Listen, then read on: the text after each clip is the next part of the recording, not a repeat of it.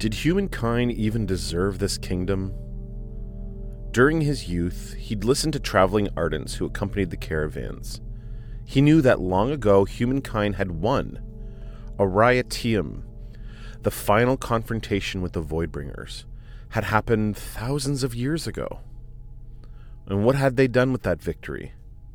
They'd set up false gods in the form of men whose eyes reminded them of the Knights Radiant. The life of men over centuries had been nothing more than a long string of murders, wars, thefts.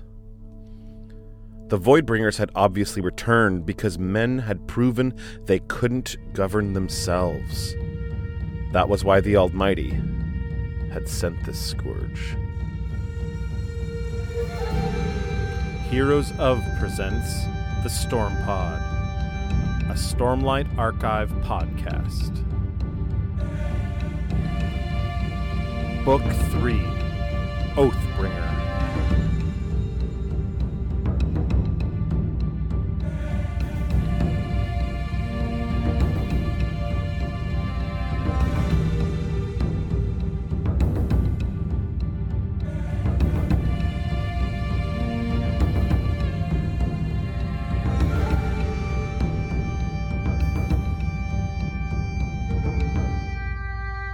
This is just a quick spoiler warning for chapters 48 and 49 of Oathbringer. If you haven't caught up on your reading or you've picked the wrong episode, make sure that you do so. Um, we are getting pretty close here to the end of part two. We've only got a couple of episodes left, so hopefully we'll be able to get those done quickly. Anyways, I just want you to know we always want you to enjoy the episode. Welcome to the show. I'm your host, Shawn Q, and his name literally means born onto microphone. It's Jack. What's up, man? How are you today? Good, dude. How are you? Good, good. Are you um how happy are you that you got to experience Adolin's happy? birth? I'm very happy. Isn't that cool? yeah, it's really cool. Red faced, fists pumping around. Uh, Yeah. It's really great. It's actually, for sure, it's a highlight. Yeah. Um, Dalinar's reaction brought to his knees. yeah, dude. Couldn't get up No. at first, but then found the strength. And they were saying, um, I think there was um, uh, you know, midwife or something that was like, you know, it's it's difficult for some fathers, and then He just scoops him right up and then he scoops him up and stands up and he's Yeah. just and I love the fact that he has that moment of pause when being asked to be the blackthorn again Yeah. and he's "This- like Yeah, I don't want to do that anymore. like not with my son like Yeah. I can't I love that that's that's he was just in a bar favorite talking about how he needed to fight. yeah his life Yeah. changed like that Yeah. His life Yeah. got flipped turned upside down is I think the yeah technical yeah I think I think it did he, he- he- maybe he's going to go live with It Uncle go- Phil. yeah I think he should go live with Uncle Phil Maybe. Yeah. yeah yeah yeah that's funny Um yeah, but it's great. I love this whole um Adolin Adolin comes into the the past finally and Mm-hmm. how you know it it shows us that from the get-go this Yes. guy cared about his kids. He did. He did. It seemed though that prior to that moment though, he was, you know, very worried about the pregnancy and and in some ways I thought maybe was trying to drown his sorrows because of the pregnancy. I, I thought I mean in, in in the text that we have it's turns out it's more for drowning it appears to be to and and I'll, and I'll talk to you about this because Yeah. I've got this idea about um, who the combatants were in the chapter. So Yeah. in in rhythm of in rhythm of work, I love it. as we have as we have called chapter forty eight of Oathbringer, the rhythm of work. Yeah. Um, not work, the rhythm of Not war, work. the rhythm of Yeah. war. It's war. yeah, war ellipsis W O R ellipsis. K. Yeah. Umlaut. Is there an umlaut in there? Or? Yeah. Let's um let's jump into it and then I'll I'll give I'll throw out some ideas that I had while, while Okay. covering this. Perfect. Keeping it a surprise. Um, I like this. keeping it a surprise. Okay. Um, this one is Moash. So rhythm of of work it's funny now. I'm stuck saying work like it's like it's a real word. Ah, yes. It's great.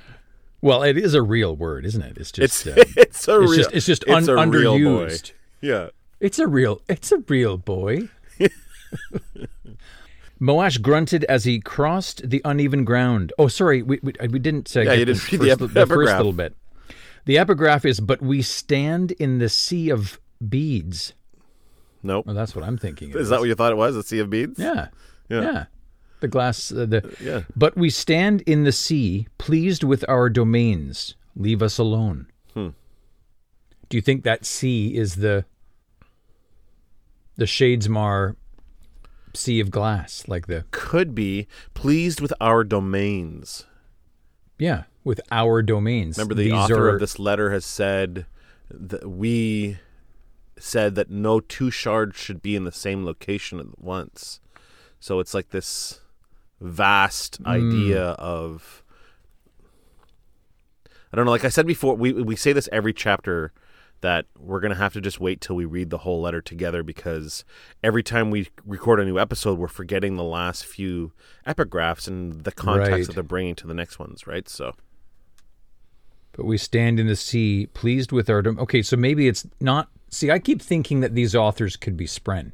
The shards are somehow tied with yeah. with Spren, but but maybe not. You hope that Spren are hard at work Secretly doing novel. Yeah, they're just. It's like I that whole um, like a thousand monkeys on a, ty- a ty- typewriters. Like it's just Spren, And just all. yeah. okay. Um. So what you're saying here is we stand in the sea. Thi- like, could this be like another people? Could be. Is Brandon? It's Mr. Sanderson introducing Gungans. Is that what's about to happen could. here? Is yeah. that we yeah, have. Yep. Betcha. Betcha. Do we have some? yeah. Do we have some underwater beings that are about to make their Um, make their debut? Misa not sure. I think I think I think uh, the consternation over Jar Jar has sort of uh, calmed down over the years. I think let's so too. I I I um think so too. I definitely appreciate Jar Jar more when seeing the video that someone made about him having been a secret Sith. I I am totally down with The that secret- fan theory. I the love that. secret Sith. Yeah, Oh, I like that. I think that's I great. I'm not a fan of that theory. no, I I'm love it. I think it's so funny. No, and I'm still not a, a great.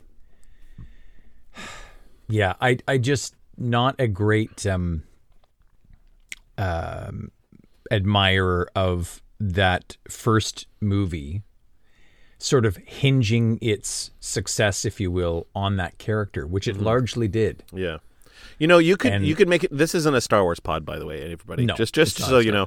But you could literally track the success of hundreds of other movies afterwards to Yep. the Jar Jar character because it was the first time that they had ever done anything like it and then all future renditions and using that technology all came Right. from George and Yeah. doing Jar Jar. So, yes, Sure. he was maybe a flop in that movie, but he was also a pioneer in the in the film space, right? So, Listen, listen, listen to you go, eh, I'm just saying. Jar Jar banner here. You got your banner. You're holding it high. I'm, yeah, I like uh, I like me a jar, jar.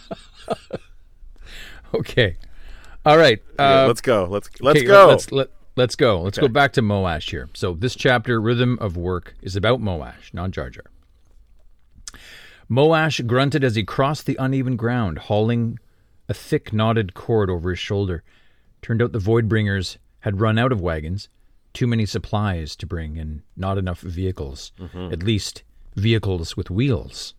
Moash had been assigned to a sledge, which was a cart with broken wheels. So this is f- funny for me. Yeah. A cart with broken wheels. Really? Because I'm pretty sure that's not really much of a cart. That's I guess definitely hence not a the new word sledge. Yeah. A cart So- has very specific needs in order for it to be a cart. That Yeah, sounds like like, lots of just wood. That's just a Well, flat piece funny- of wood. Like like a, a, a cart without wheels Yeah. um is a sled. It's like you you were you now officially have a toboggan, but I don't know why to have the j on the end of it. It's a sled. The j j. A sledge. Like- Yeah, like I don't see why the extra con- consonants and vowels. It's, Because it's, a, a, sled. because it's a slog to pull the sledge. It's just pull the sled. Okay. they'd put him. Uh, they'd put him out first in line, pulling this rope. The Parshman overseers had considered him the most enthusiastic. I kind of like this. He put himself in the hardest labor on purpose. Yeah. we covered that last time. Yeah. and he's been placed first in line here. Kind of like how Cal So would go at the at the front of bridge runs. Right. Right. and I kind of like that he's like first here. You Right. know what I mean? Like he's, and and it turns out my suspicion was right. He's going to do Bridge Four's work here. Right. Bridge Four will emerge regardless of Moash's attempt. Oh, because of what happens at the end of this chapter or whatever? Yeah. Yeah. Bridge Four will emerge with this character, no matter how hard he tries to suppress it. Right. It's still going to come out. I do out. find it funny though that he's all like, "Yeah, I'll pull a wagon," and they're like, "Sorry, we don't have any wagons. We don't have any wheels. You're gonna have to pull Yeah. this sledge." A sledge. And he's like, Duh-duh. "Sure, I'm super into it. Can you make Yeah, it actually I know. harder? yeah, Can you put picks on the end of that sledge so it's just Yeah. digging into the ground? Yeah. Like, just make it really hard for me." You got any uh, rusty nine inch nails lying around that we could uh, hammer through the back of it so Yeah. I'm pulling it? it- yeah, exactly. Yeah, make it hard. Yeah. Okay. Um, all right. The parshman overseers had considered him the most enthusiastic, so here he is. But why wouldn't he be enthusiastic? The caravans moved at a slow pace. At the slow pace of the chulls, he had sturdy boots and a pair of gloves. Compared to bridge duty, this was paradise. It's true. You got some boots, you got some gloves. Hey, I'm good to go. Yeah, I've been This way, I feel good. way harder than this. Yeah. I like You, how he you mean to starts tell me that you want me to do this without, or sorry, w- yeah, w- without incurring uh, um, uh, calluses? You're actually giving me gloves? right? This is great. Wow, this is c- cushy job. Yeah, cushy job. the scenery was even better. Central Alethkar was far more fertile than the shattered plains, and the ground sprouted with rock buds and gnarled roots from trees. So this is actually quite nice. Mm-hmm. I like this. Yeah. I like this scenery. Around him, hundreds of men were pulling wagons or sledges piled high with foodstuffs and lumber, or leather made from hog's hide or eel skin. Mm-hmm. I really like this eel skin Yeah. Component. Um, adds to the world building, and I feel like it has a different look to it. So I, I immediately began thinking of um, materials and textures in Waterworld Oh yeah, right. because they were wearing some unique sort of things for that film. Kind of like fish skins and like yeah, Yeah. nets and just different textures in terms of the art direction. Um, so I liked this imagining of the eel skin. Um, yeah. Wearing wearing like an eel skin jacket's more like an ewe skin. I think it's pretty gross. ewe? Yeah, it's pretty because they're ew. yeah,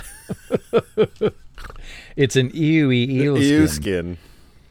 Uh, some of the workers had collapsed on their first day. Okay, the ones who had tried were genuinely were genuinely too weak, but sent back into the city, and a few were deemed to be faking their weakness while pulling these things, and were whipped. So these void bringers did do a little whipping, mm-hmm. harsh. Moash says harsh but fair, especially if you were faking it. Moash was surprised at how well the human workers were being treated. Though strict and unforgiving, the Voidbringers understood that hard work, you had to give the slaves good rations and plenty of time to rest. They weren't even chained up because the fused were nearby and they could fly. So there was no sense, no hope of getting away. Right. This was the first where we get a little taste, and there's lots more to come, where Moash is admiring the Voidbringers. Yeah. It's full. Admiring- It's full in here. Yeah, that. full of admiration. Yeah. Um, Moash found himself enjoying these weeks hiking. I like the way it's referred to as, oh, I'm just, you know, going for a hike. For weeks. Yeah, for weeks, Yeah. pulling pulling the sledge. It exhausted his body, quieted his thoughts, and he fell into a calm rhythm. This was certainly far better than his days as a light eyes, where he'd be worried incessantly about the plot against the king. It's interesting how a different perspective, right? Like you, you're carrying this burden of worried about assassinating the, the, the king, and now it says here in, in a little bit he's just really enjoying being told what to do. Right. Do you how He's much like, do you new- really believe him though? Like he's oh, like, Oh, oh, see what oh, you mean." this life here, pulling this wagon for weeks and going on this hike, is so much more enjoyable than being having been a light eyes with a shard blade and shard plate, worrying about an convincing assassination himself. of the king. Yeah, exactly. Yeah, I he's think he- yeah, convincing he's definitely himself. he is definitely an unreliable narrator right now. I th- I think. I think you're absolutely right. Yeah. Um, he is trying to escape his inevitable, let's say, his fate. Mm-hmm. You know, and the weight of the guilt that he feels. That's why he's here. He's two. He's two. He's two, doing two things though, right? Like this next line here, it says, "It felt good just to be told what to do. What Right. happened at the Shattered Plains wasn't my fault." He thought as he held the sledge. Right. I was pushed into it. I can't be blamed. So then, why is he punishing himself? Why did he go for the hardest labor? If it wasn't his fault and he can't be blamed, why is he punishing himself? And then, then, then, in that punishment, saying, "I like this. I love enjoying this hike. It's really nice. Don't worry about me. I'm totally fine." So I so I have some thoughts on this. So these these thoughts comforted him when he's saying I was pushed into it. I can't be blamed. Yeah. These thoughts comforted him. Yeah, he's he's licking his wounds, comforting himself like don't don't feel bad about the fact that you tried to assassinate the king and betrayed Kaladin and Bridge 4. Right. But but I think what's what is apparent here is that there are multiple truths going on here at once. Mm-hmm. It's not just one thing that's true. Yeah. It's several things that are true. Um, this work is lighter than Bridge Four, so in some ways it is enjoyable. Yeah. that's true. Mm-hmm. It's true. He does he does feel guilty about the betrayal, mm-hmm. but at the same time, he also feels justified.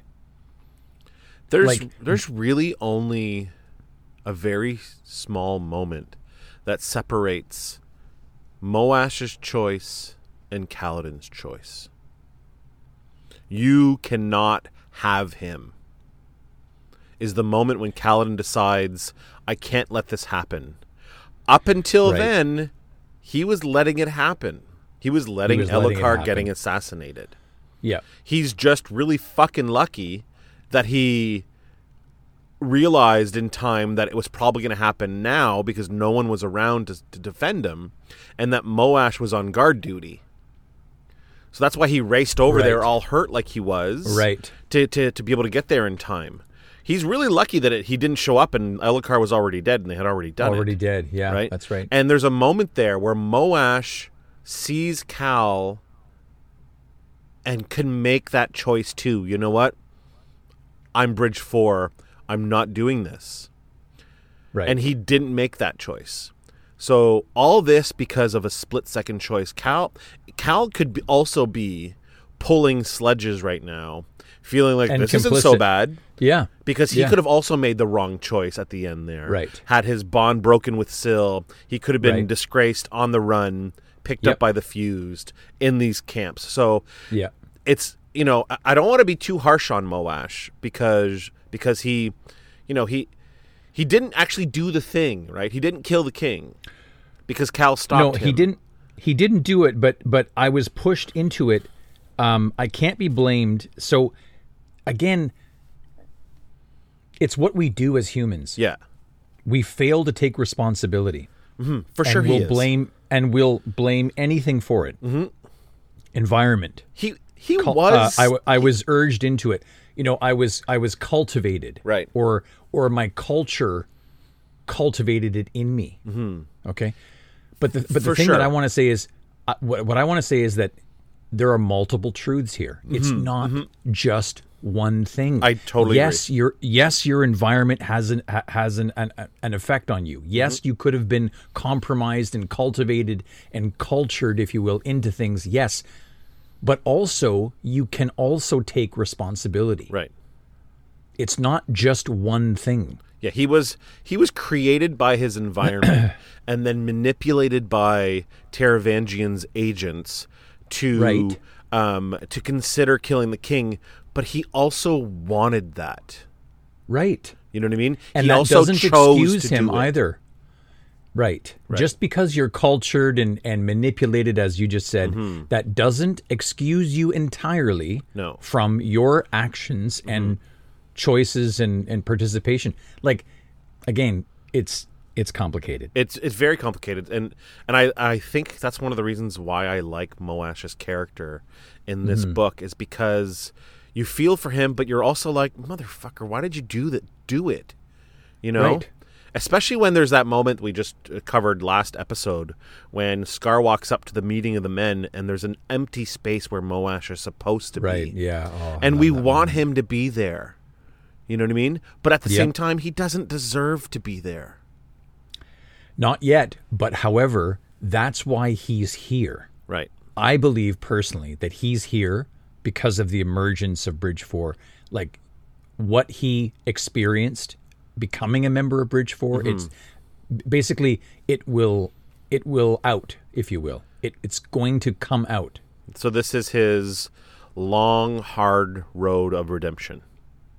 Yes, he needs to he needs to basically become Kaladin.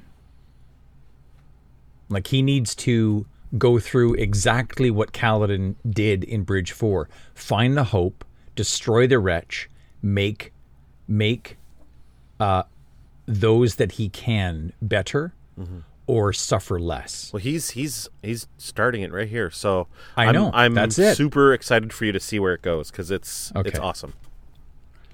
Okay, so unfortunately, he couldn't ignore their apparent destination. He'd walked this area and been on caravans dozens of times across the river, straight southeast, over Ishar's field, and cutting past the town of Inkwell. The Voidbringers were marching towards Kholinar mm-hmm. with tens of thousands of parshmen armed with axes and spears. They wore what Moash now referred to as war form, carapace armor, a strong physique. We know this. Mm-hmm. They weren't experienced. They, they were like dark eyes scrounged from villages and pressed into the army, but they were learning. And they had access to the fused.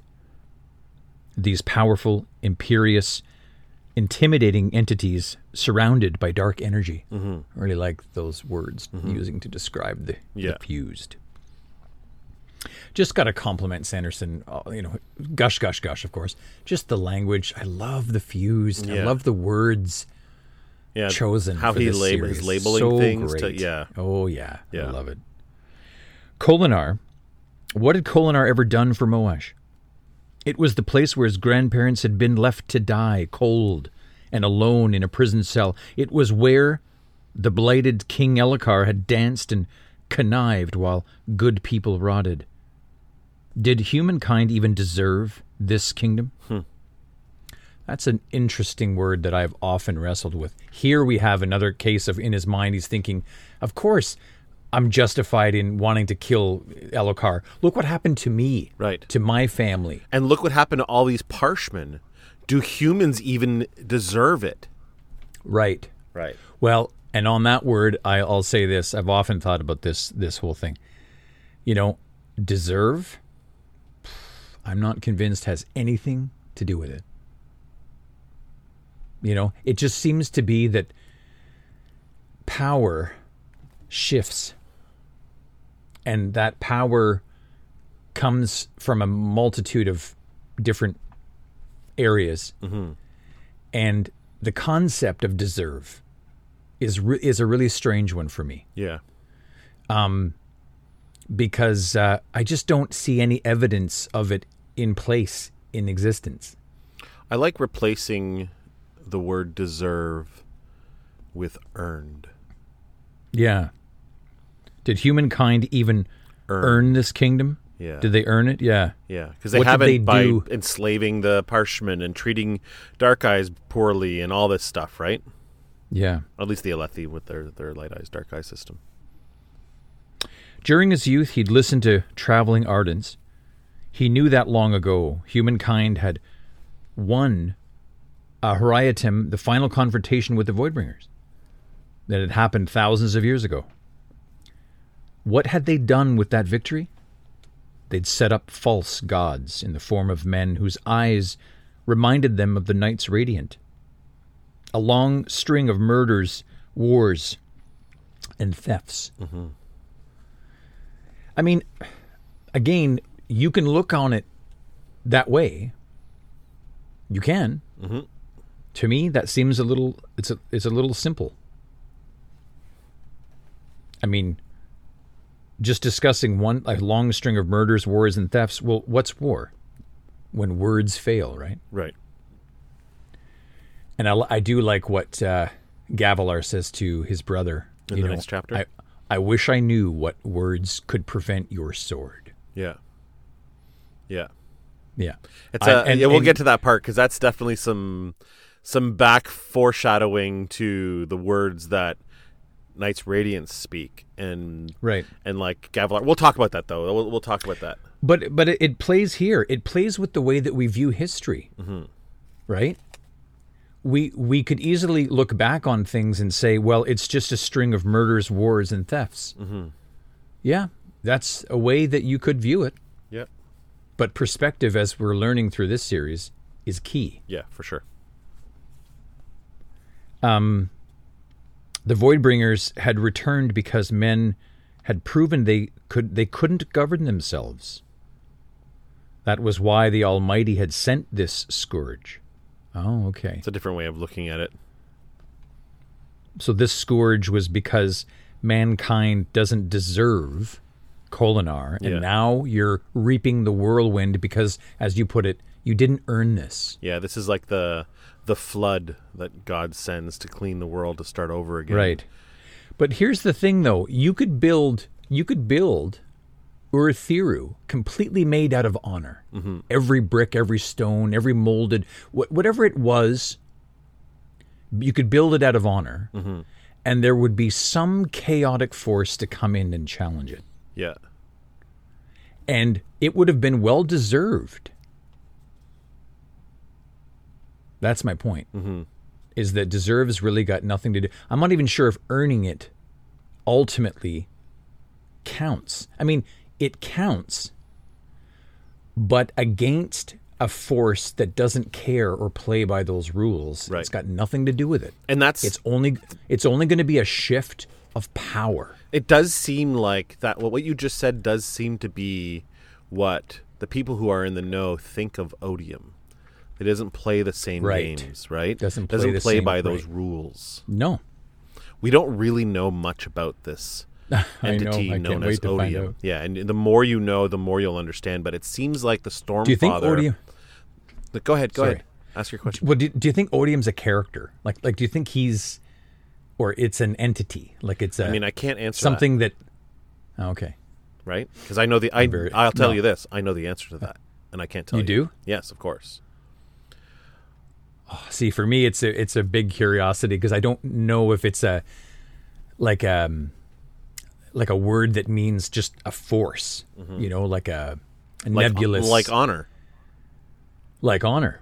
Yeah, the Almighty's it's name was Honor, right? So right.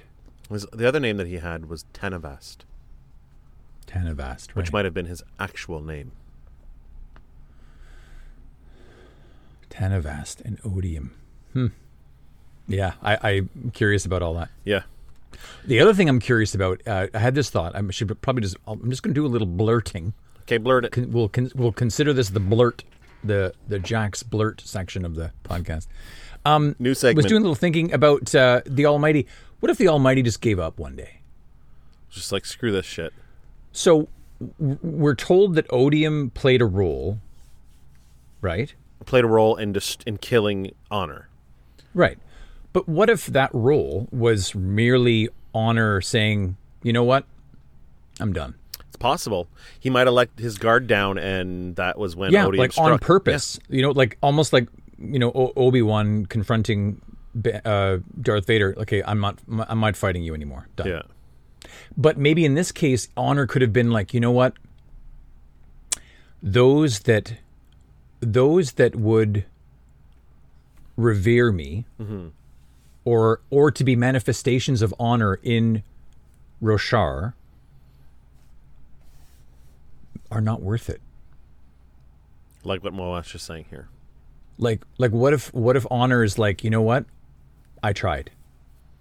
If you think you can do better than than I can, okay, have at it. Right. and maybe maybe the power like the shattering is like that's why all of these different entities have different powers because they're like they've picked up pieces of the almighty mm-hmm.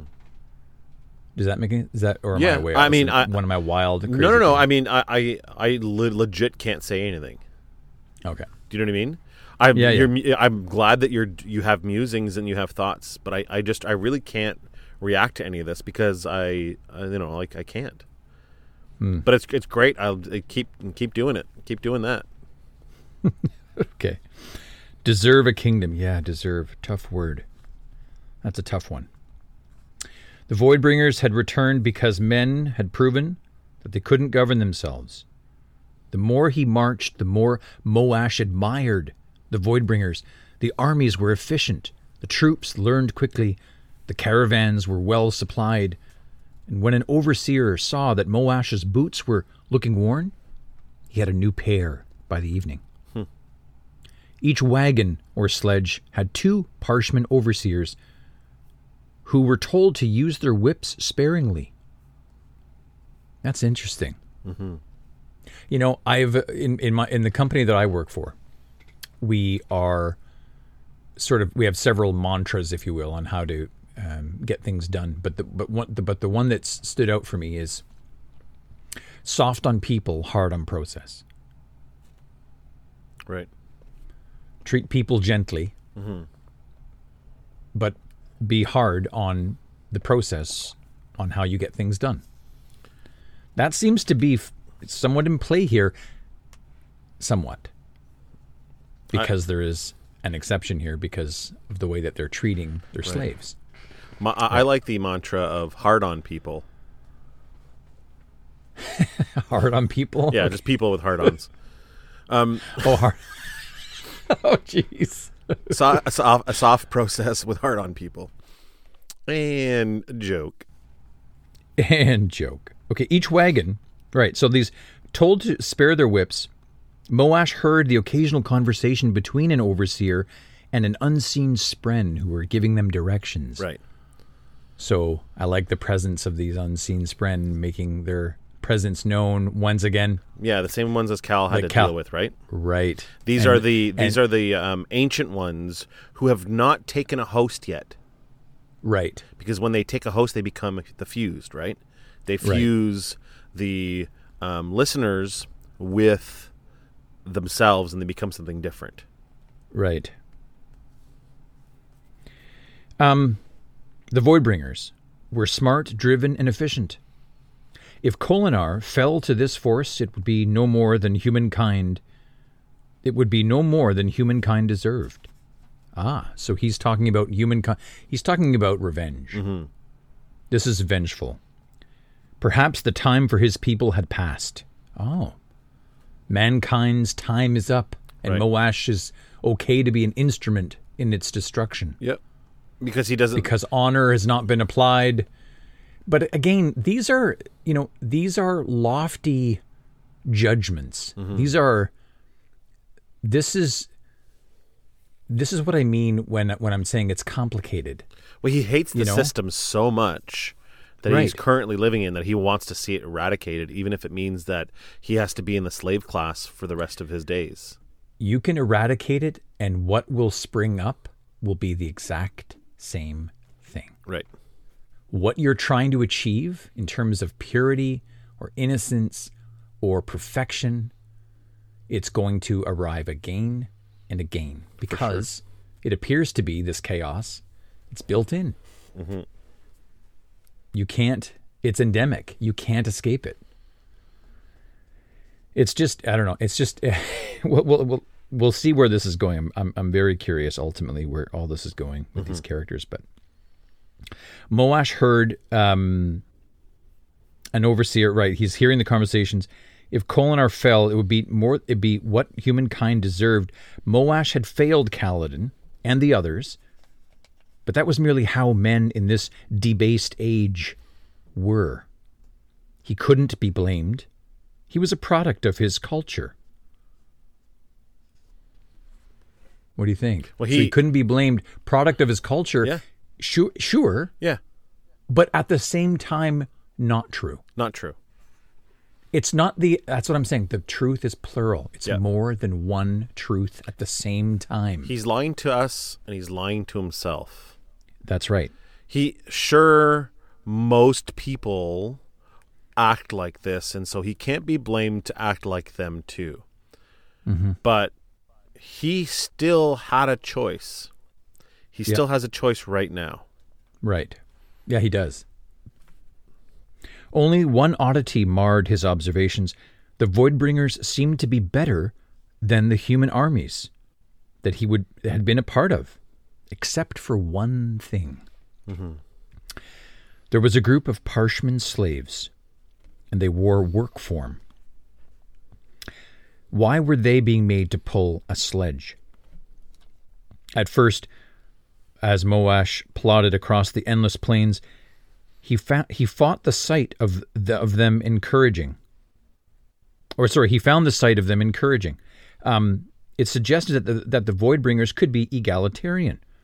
Maybe they'd simply been too few with the strength to pull these sledges. Yes, if that were so, why were these parsh sorry, yet if that were so, why were these parshman sledge pullers treated so poorly? The overseers did little to hide their disgust and were allowed to whip the poor creatures without restriction. Moash glanced in their direction without finding one of them being beaten, yelled at, or abused. Rarely glanced. Yeah, right. Mm-hmm. So he's witnessing this, and this is making him angry or upset. Yeah.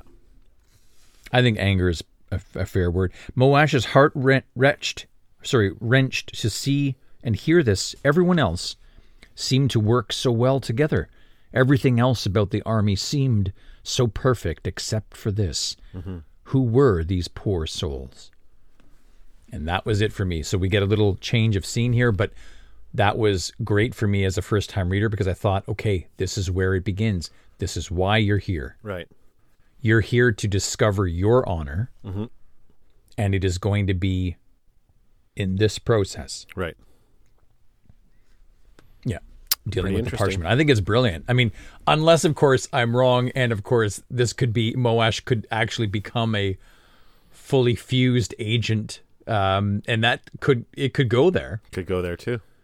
um, and that would be tragic, in my in my opinion. That that would be where we enter into the Shakespearean sort of tragedy component of uh, Kaladin um, teaching one to be better, giving him great skill, The tools and right? Providing all the tools and it being used against, right?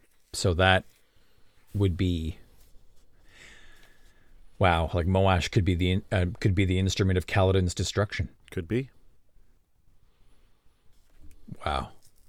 I hope that's not the But so far, so far in this chapter, there seems to Yeah. be a little bit of hope for Moash because he does have compassion for these people who are being treated poorly. And that's how Cal would think, right? Yeah, it it angers him to action. Right. It's amazing. I love I love mm-hmm. what we're about to read here. Mm-hmm. This is how the chapter ends. I believe we're on the last couple of pages. Yeah. Oh yeah, yeah, yeah. Okay, so we get a little scene change. The overseer called for a break. It was their twenty-first day of marching. They were on the final stretch to Kholinar. Not befo- not far behind them, a village burned. There hadn't been anybody in it. But so why had the Voidbringers burned it? But not other ones that they'd passed. Perhaps it was to send a message because the smoke did look ominous. Or perhaps it was to prevent any potential flanking armies from using this village Maybe. as a stage of, of, of uh, operations. What do you think? Um, Why did they burn that village getting closer to Kholinar? Do you think it's a message? maybe. Do you think it's some kind of utility? It wasn't being used, it was abandoned, so let's There, there's the, the the group that is in charge of this army. Obviously, had a reason to do it, and ca- and um, Moash is just not privy to that information. So maybe it's tactical. It's possible that they Yeah. um, they wanted that as the closer they get to Kholinar, the less the less easy it would be for armies that are trying to catch them to have anything to use, even if it's just like places to sleep. You know, burn mm, everything to Yeah. the ground, raise raise it to the ground, and make it a hard, hard march. So as he's observing the crew, he's thinking that, you know, pervasive cruel treatment led to a tired crew, mm-hmm. which in turn led them to being forced to march to catch up when everyone else got a water break. That, of course, only wore them out and caused injuries, which made them lag farther behind. That's what happened to Bridge 4 back when Kaladin, back before Kaladin, Moash thought. Everyone said we were unlucky, but it was just a self perpetuating downward spiral. That's true. Choice words. hmm The overseers called for his team to take up the ropes and get moving again. This overseer, she was a young Parsh woman with dark red skin, marbled only slightly with white. She wore a havah, though it didn't seem like marching clothing, but she wore it well. She had even done up the sleeve to cover her safe hand. What'd they do anyway? he asks, as he took up his rope. What was that? She asked, looking back at him. Storms, save for that skin and the odd sing song quality to her voice, she could have been a pretty Makabaki caravan girl. Mm-hmm. Love this. I love that Moash, despite his this these heavy contemplations about right and wrong and what's honorable and what's not, what the humans deserve, you know, all this stuff, all this stuff he's battling with. Yeah. Elhokar and Kaladin betrayal and everything. He's noticing a moment of beauty in the world, and it's this Parshman, um, this Parshman woman, this overseer. That Parshman crew, he said, what did they do to deserve such rough treatment? He didn't actually expect an answer, but the Parsh woman followed his followed his gaze, then shook her head. They harbored a false god brought him into the very center among us. Moash says, The Almighty? She laughs. A real false god, a living one, like our living gods. She looked up as one of the fused passed overhead. There are lots who think the Almighty is real, Moash said. If that's the case, why are you pulling a sledge? She snapped her fingers, pointing to the rope. Mm-hmm. Moash picked up his rope. That's a good response. Yeah. If there is this Almighty, then why are you here Yeah. pulling this sledge? Well, we know that the Almighty, according to uh, Dalinar Right. and the Stormfather, that the Almighty is dead. Yeah, according to the scriptures, the Almighty. And, is dead. and and well, not scriptures because they're not necessarily scriptures. The scriptures I actually know it's say that a phrase. not. I, know the- it's just a phrase. I I, know, I know. I just don't want to like uh, insinuate that the Ardents also think this because they don't. They actually think the exact opposite. No, no, no. yeah, Um, I know. And according to the Almighty himself, he's dead. Because the message he sends in the visions is, "I'm dead." Right. If you're re- if you're reading this, I'm dead. if you were re- if you were reading this, yeah, Yeah. you need you need if you if you can read this, you don't need glasses. right. Um, Who do you? What do you think about this uh, reason for the harsh treatment? Um, a real false god. So yeah, they harbored a false god, brought him into the very center among us, a real one, a living one, like our living gods. So, a real false god. This is Kaladin, Yeah, right? yeah. This is This is uh, this is so his these group. Parshmen. yeah, these are the Parshmen that he came in with. Mm-hmm. The ones that trusted him and the ones that spoke for him and um, the ones he abandoned are now the lowest of the low slaves. They're treated worse than the human slaves. So Cal got his freedom from it, and left these people behind, and now these people are being treated pretty shittily by their own people. Left them behind. Well, I mean, he had to go. I, am not saying I'm had not- to go. Of course he did, but only hey, he there's did only so them, much though. one person can do. I know, but there's only so much you can do in one place at one time. I know. I'm not saying that is a bad thing. Kaladin can't be everywhere. I know he can't, but he. I'm just saying it's not. It's just that it's not an easy. thing. it's not like we can place this on Kaladin's fault. No, No, it's no. it's. but I wonder. I mean, it's not in this chapter, but I wonder if that group of Parshmen who Yeah, he was with, yeah, how much they blame him for it now. That's gonna that's gonna depend on their convictions and how they view what is right, principles, values, a sense of honor, as as we're being confronted here. to Mm-hmm. We about. might. We It actually might find that. out because if um, Moash, Moash starts has- to work with Right. them, he they they might talk. Right? They might. There might be You know what? coming. It's all the wind blowing the characters together. right. Kaladin had an effect on those Parshmen. Now those Parshmen are going to meet Moash. Right. All it takes is one spark. Now you're right; those Parshmen could now be Im- embittered. Yeah. They fucking hate they him. they could they could hate him. That could be true, and that could be a that could be uh, again a dark uh, you know smoke uh, like a, a what's the opposite of a of a spark? I don't know. Um, a little um, void spren or black hole or something. I don't know. Um, that could spark a rebellion against Kaladin, like a, a, a more concentrated religious, you know, um, view here. Right. Because if they see him as a false I mean, he- god, he's he's already being yeah declared a false god. So this is, um, first of all, to be declared a false one. Like I I, I don't know. I just uh, I I don't I don't know where it's going. My hope though is that Moash is meeting with these Parshmen because Kaladin, like Moash, has had an effect on them right. hopefully changing their perspective. Um, but we'll see. Moash fell into the sturdy rhythm of work. It wasn't long until he was sweating. He had grown accustomed to the colder weather near the Frostlands. It was strange to be in a place where the sun felt hot on his skin. Moash liked to think that keeping pace with his crew could. Mo- oh, yeah, so this is interesting.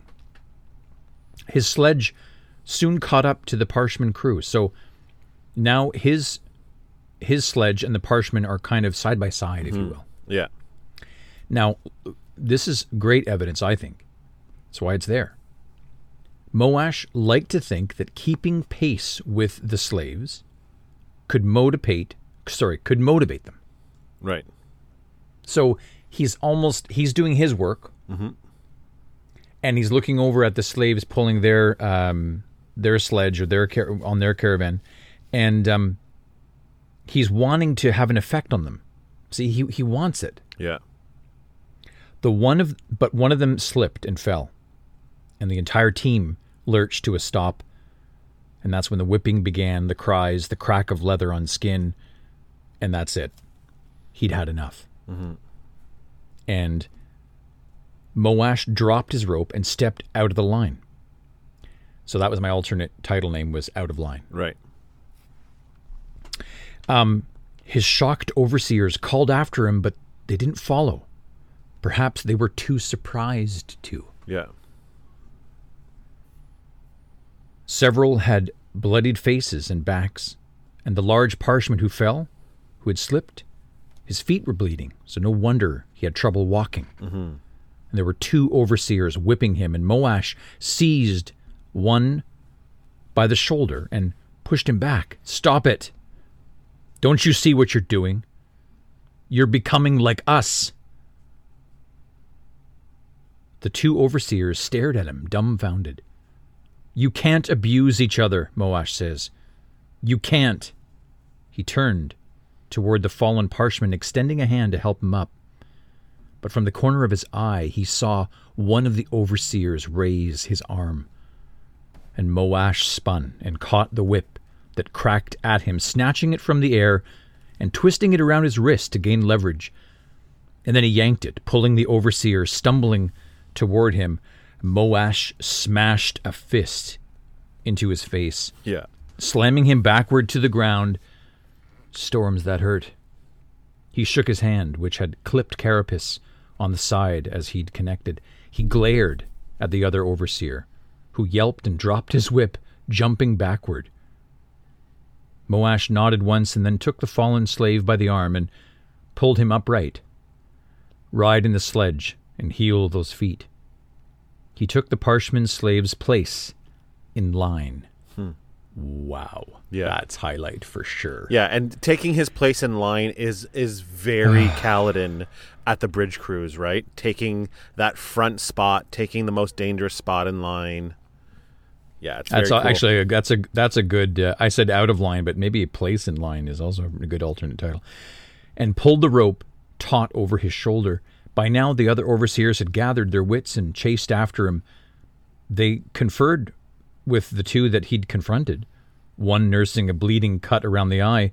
Their conversation was hushed and urgent, punctuated by intimidated glances, and finally they decided to let it be. Moash pulled the sledge with the parshman, and they found someone to replace him on the other sledge. For a while he thought more would come of it. He even saw one of the overseers conferring with a fused. But they didn't punish him. No one dared to again raise a whip against the parshman crew the rest of the march. Hmm. I love that ending, Yeah. bro. It's great. Yeah. it's so good. Yeah, it's really good. That's the chapter. I love I love it when Moash says Stop it. Don't you see what you're doing? You're becoming you- like us. Yeah. Like he's this whole chapter he's like praising them for being better, for you know, like liking their work ethic and how they treat their slaves and all that stuff. And then he's like, "You're becoming like us," and it's that's kind of indicative in the fact that one of the overseers he was talking to was just wearing a havah with a safe hand Yeah. covered up. Like, there's no Yeah. reason for that, No. but they're becoming that's- like them. Well, see, it depends where that Parsh woman, you know, had her previous experiences. Right. Right? Like if you're if you're a Parshman who had spent all that time serving the Light Eyes and the mm-hmm. Alethi, then the cultural tradi- traditions of the Alethi would maybe become desirable mm-hmm. for you if you gained freedom Yeah, you might still want to adopt certain things that you had experienced. yeah. Yeah. Right. it's the only I mean, culture you know, right? It's the only thing you know. So Yeah. if, if it seemed proper to wear a havah and do certain things, then that's what you you may display. It's true. I, I, I like all of it though. It's it's all really really awesome. Um, Oh, I love I love what you said. Yeah, about hymns don't become like us. Um, I just had a thought now. What if, what if it's the Parshmen or the Voidbringers that are going to be the instrument in the return of honor? Hmm. What if Moash? What if this is? What if the uh, what if the Light Eyes can't be taught a new trick? What if, um, you know, uh, Kaladin's, you know, expression like "once a light eye is always a light eyes." right. Like, what if that ultimately unite them? All the efforts of these of these peoples, these different nations. What if that's just not going to happen? And what if the Parshmen, the Parshendi, what we currently consider to be a terrible threat, terrible thing, what if that ends up being the only way for honor to return? I mean, because because you're fighting a losing battle on the other side. Like, what if the black? I, I've expressed this to you before with regards to concerns about Dalinar.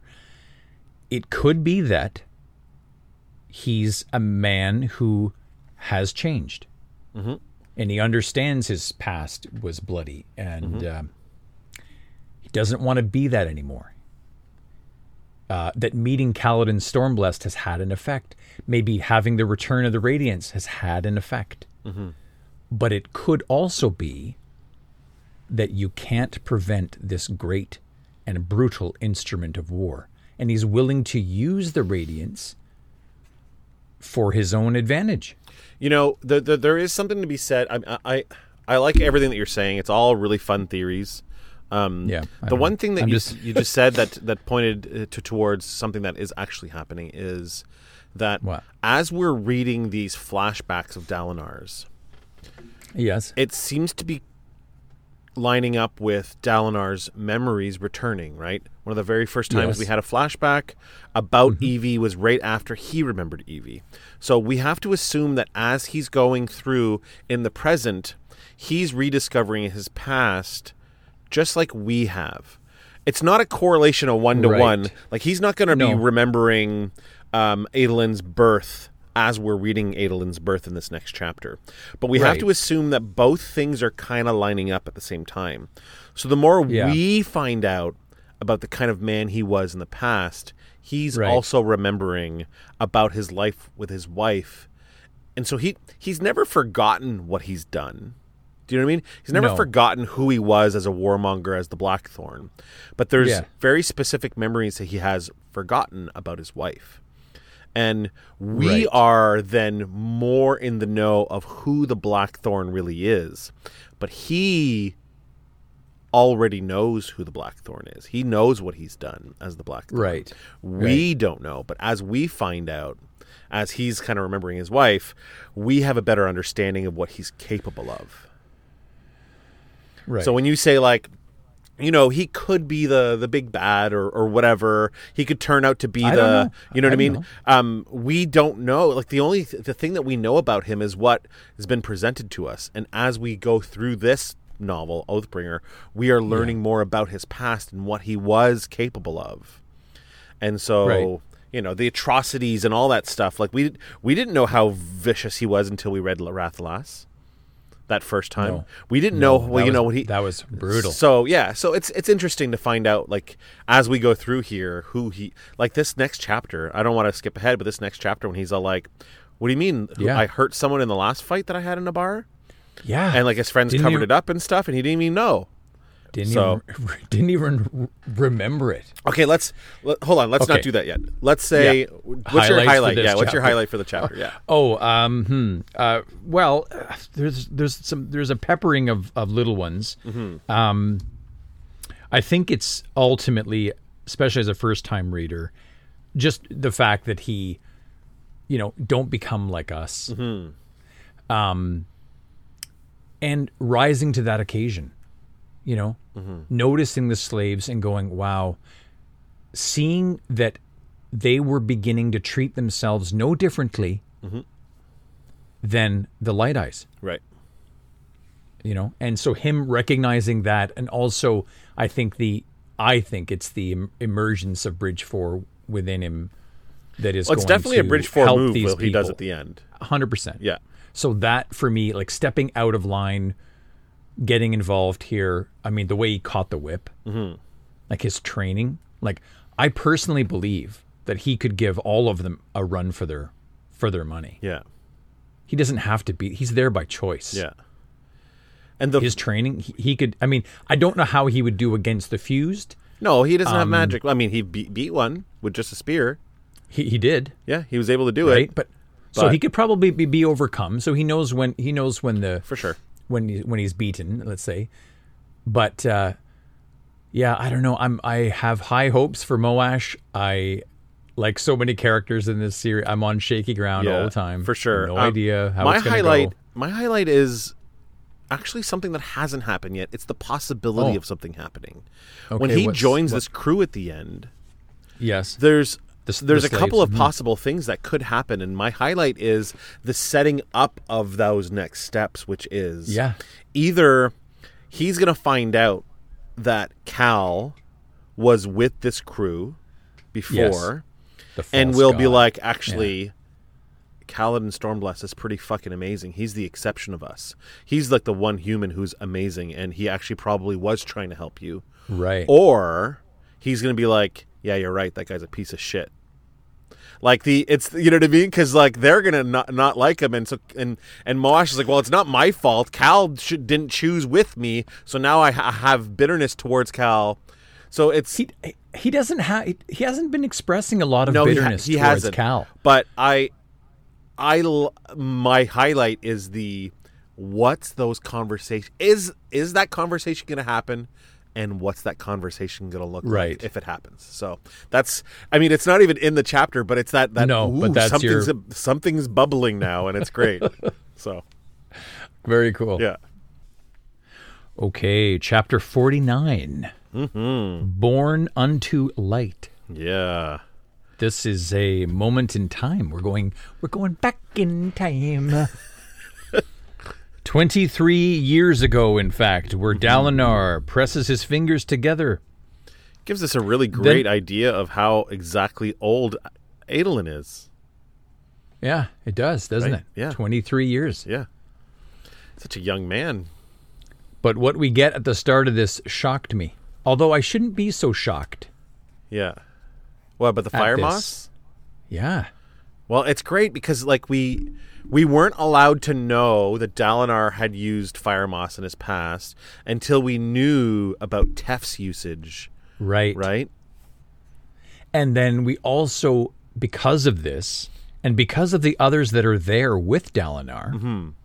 okay, Bastion, and like, we know the fire moss's utility. Right. It's to help drown out the scars of war. Yeah.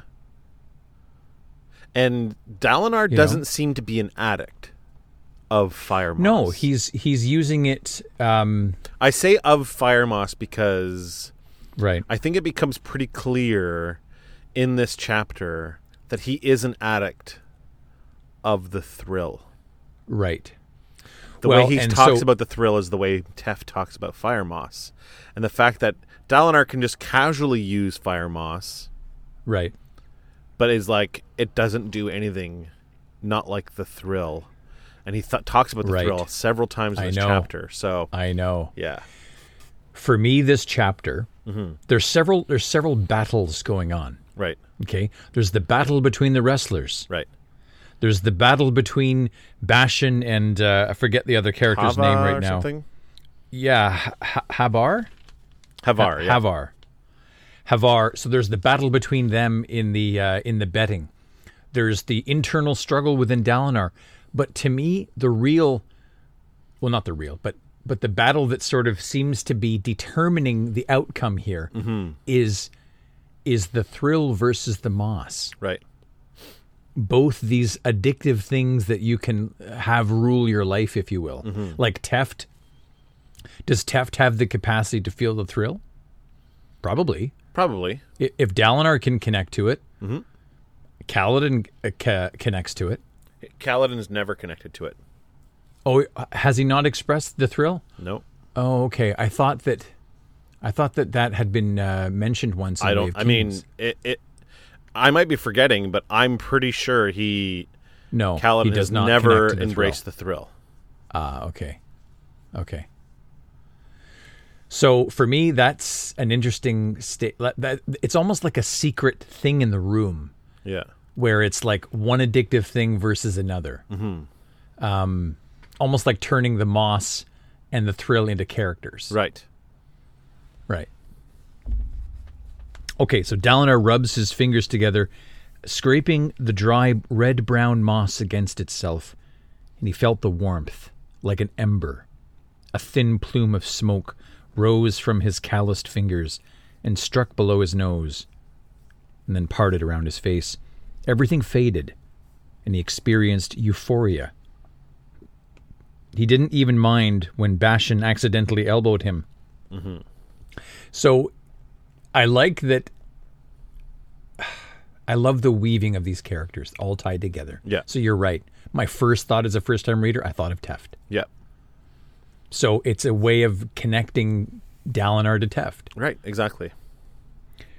Um, So here he is. Most places, being highprince, would have won him a bubble of space, but at the stained wooden table in this poorly lit den, social standing was irrelevant.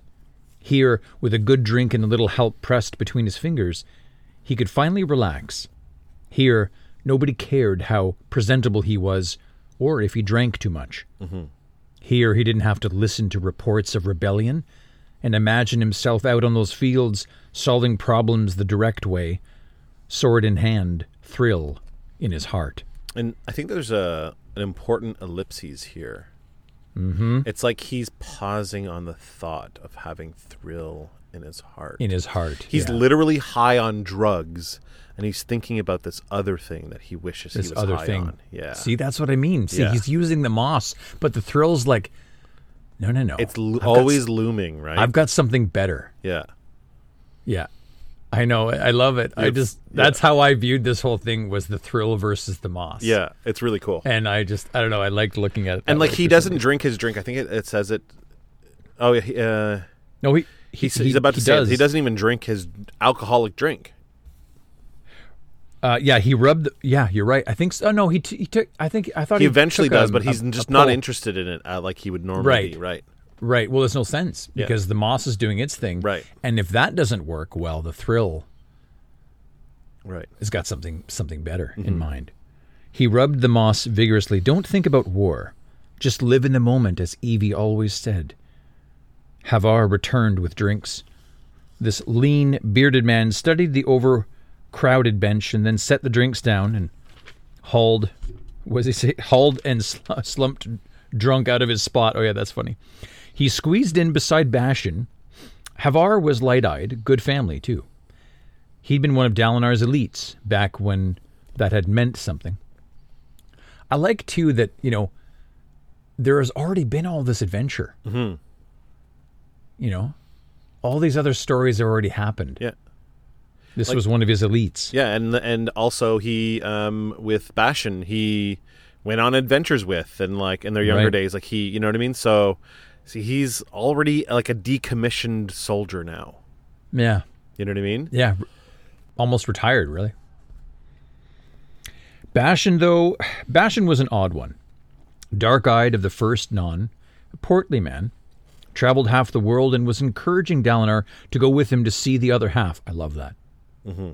Small highlight for me is this Bashan character who's seen half of it but wants to show the rest of it or experience the rest of it with Dalinar with Dalinar. yeah I like that. Mm-hmm. A lot. Havar grunted, Squeezing in beside you, Bashan, would be far easier if you didn't have a gut that stretched into next week. Just trying to do my duty, Bright Lord. Your duty? Light Eyes needs folks to obey them, right? I'm making certain that you've got lots to serve you, at least by weight. That's funny. yeah So I'm going to make sure that you've got lots to uh, c- at your command by increasing my girth. yeah Dalinar took his mug but didn't drink. For now, the fire moss was doing its job. His wasn't the only plume rising in the din of the of the chamber. I like that. These little plumes of smoke, like, almost like little chimneys yeah in, in, in the area. But we can think of Teft. Teft, you're not alone here. yeah. Well It's not just you, yeah. Right? in this story. Yeah. In this story, but I'm just saying in general, like Teft seems to also, you know, I'm I'm broken, I'm beyond, mm-hmm. Mm-hmm. you know, uh, reproach here. I think, I think that's the hardest thing probably for an addict to learn is that, you know, you're not, you're not alone, mm-hmm. And you're not irredeemable. Mm-hmm. I think what this Right. does too is it gives us a, a baseline comparison for how far Teft has gone into it. Because he says Teft says in his Right, chapter where we find out what he that he's an addict for fire moss that you know it's not an a- abnormal thing for soldiers to do fire moss To use it, right. right um, and th- in this den Al- a high prince is using it and he's not being shamed it's a normal thing other people are doing it in this bar too Yeah, but what right. Teft is doing is abnormal. He in his chapter he wakes up, goes back to the den, and does three bowls of it before Kaladin and Rock pull him away. Yeah, There's a huge difference here. So he is taking Between something that is use. normal and it's uh, uh, you know it's uh, completely understandable that people do it, but he is abusing it to another level. right. So yeah, it, it's I like it because it gives us an idea of how far Teft has fallen into Teft this. has gone with Yeah. it. Yeah. True enough. Um, just doing my duty. Okay, that's funny. Didn't drink. Gavilar hated the stuff. But then Gavilar liked his life now. In the center of the dim room, a pair of parshmen pushed tables aside, then started setting diamond chips on the floor. Men backed away, making space. For a large ring of light, a couple of shirtless men pushed their way through the crowd. The room's general air of clumsy conversation turned into one of roaring excitement. Are we going to bet? Havar asks. Sure, Bashan replies. I'll put three garnet marks on the shorter one. I'll take that bet, Havar says, but not for the money. If I win, I want your hat. Deal. Ha, you're so so. You're finally uh, going to admit how dashing uh, my hat is. Dashing, Bashan says. I'm going to do you a favor and burn that thing. Dalinar sat back. That's Havar says it, is saying that, right? Yeah, Havar says that. Dalinar, the hat, yeah. Havar said, or sorry, Dalinar sits, sits sits back, his mind dulled by the fire moss. Burn my hat, Bashan says. Storms, Havar, that's harsh. Just because you envy my dashing profile. The only thing that's dashing about that is how it makes women run the other way. it's exotic. From the West. Everyone knows fashion comes from the West. Yeah, from Liafor and, Yaz- and Yezier. Where did you get that thing again? The Pure Lake. Oh yes, the Pure Lake, the bastion of culture and fashion. Are you going shopping uh, to in Bavland next? I feel like we're getting a little a little uh, insight here. Pure Lake, Bavland. It's like no, that's Those are not. That's not where you yeah, go. Those are not. That's not where you go for- right for for, fashion. fashion. Yeah, yeah, so basically Adolin would avoid those places at all costs. yeah. And we already know from Adolin that Liafor is one of the places he looks to as a place of fashion. Right, right. Bastion says, Well, the barmaids don't know the difference. Anyway, can we just watch the match? I'm looking forward to winning those marks off of you. Dalinar closed his eyes.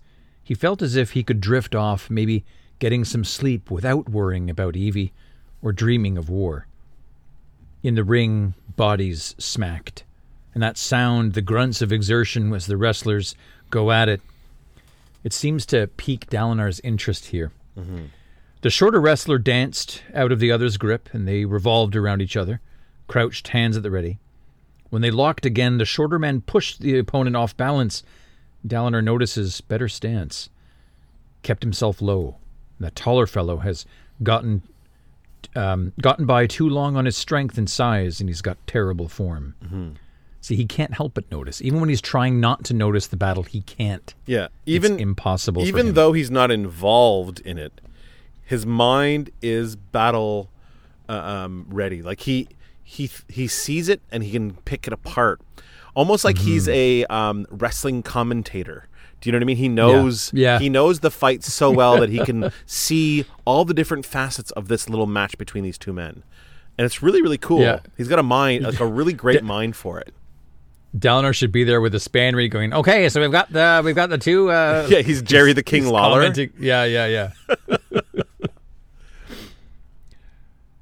uh, the contest, the fight. That led me to almost kill Gavilar, he thinks. Mm-hmm. Dalinar sits back down. The shorter man won. Havar sighed, but rolling a few, but rolls over a few spheres to Bashan. Double or nothing on the next bout. Nah, says Bashan, hefting the remarks. This should be enough. For what? Want to bribe a few influential young dandies into trying hats like mine. I tell you, once word gets out, everyone is going to be wearing them. You're an idiot. So long as I'm a fashionable one. Mm-hmm. okay, that's funny. I Yeah. would love to know if it's going to be true that eventually um, Havar is noticing The people these are wearing these around, hats. like, Yeah. and he's just like, ugh, like bothered by it Yeah. because Bashan has made it his personal. That could goal. definitely be a question that we ask uh, Sanders. And so, uh, b- super burning question, sir. Are these Did Pure Lake hats? Uh, Yeah, did Bastion's hat ever catch on? Oh God, I love it. It's like uh, what's that? What's that thing from uh, Mean Girls? Fetch. It's not gonna. It's not gonna happen. yeah, Oh, it's going to happen. These Pure Lake hats. yeah, That's gonna happen. it's gonna happen. Um, the next wrestling match started, and I think da- yeah, he Dalinar winces as the two competitors collide. Why did he keep putting himself into situations like this? Dalinar, Havar says, any word yet on when we're going to the rift? The rift? Bashan asks. What about it? Are you dense? Havar says. No, but I might be drunk. What's up with the rift? Rumor is they want to set up their own High Prince, son of the Old One. What was his name? Tanalan, Dalinar says. But we are not going to be visiting the rift, Havar. Surely the king can't. We won't be going, Dalinar says. You've got men to train, and I. Dalinar drank more wine. There you go. I'm going to be a father. My brother can handle the rift with diplomacy. So I took this to mean that he's here, he's worried about Evi, he's drowning his concerns. And when he took the pull from the wine, I thought, wow, like he doesn't seem like he wants to be a dad. Mm-hmm. Right? Like, so that's how I was thinking about Dalinar when I was first reading this. Yeah. Was just that he's like, Ugh, I don't want this. Again, kind of adding to the whole thing with Evi, like he's trapped. He's with the woman that he's Right. not really in love with. I think the I think the thing is is that the thing he really wants is to be out on the battlefield. He wants to be punching, kicking, killing, and destroying people because that's what he loves the most. okay, and but here's so- a question: Yeah, go ahead. How much of that is Dalinar? And how much is that? How much of that is his addiction to the thrill? Yeah, I mean, at this point, those two things are completely linked. So that is Dalinar. You think the thrill Now how we've talked about how Teft was Teft was the addict, and then for a shorter period of time when he was a slave in the the bridge crews, he was a clear-minded, different person. He wasn't Teft any longer. He was a bridge crew sergeant or whatever. He wasn't. Mm-hmm. He wasn't that man anymore. Well, Dalinar Right. in this moment is a uh, like he's he's linked to the thrill and his Right. want of it. And so there Right. is no there is no Dalinar without it. He's sitting here thinking about Right. it. You know what I mean? He wants the battle. He wants that ability to get there and then get taken over by the thrill again. right. I'm worried about this thrill business. But what I was going to say was that he, he might not necessarily be worried about Evi and not wanting kids, but those things, Evi, the kids, um, diplomacy, is keeping him away from the thing he really wants. So it may come across as him not wanting kids, but the real reality is is that it's keeping him away from the thing that he really desires, which is getting back on the battlefield. Right? Yeah, you see what I'm wondering what I'm wondering is if it's the thrill that is interfering here. Dalinar seems genuinely pleased with the birth of his son. He seems elated and Mm-hmm. For sure. joyous. For sure. Okay, but the thrill doesn't want that. Right. The thrill doesn't want Dalinar to back down or slow down or to consider his son's well-being. It, does the you know what I mean? Does Like- the fire moss want Teft to be high all the time? No, but the fire moss isn't capitalized.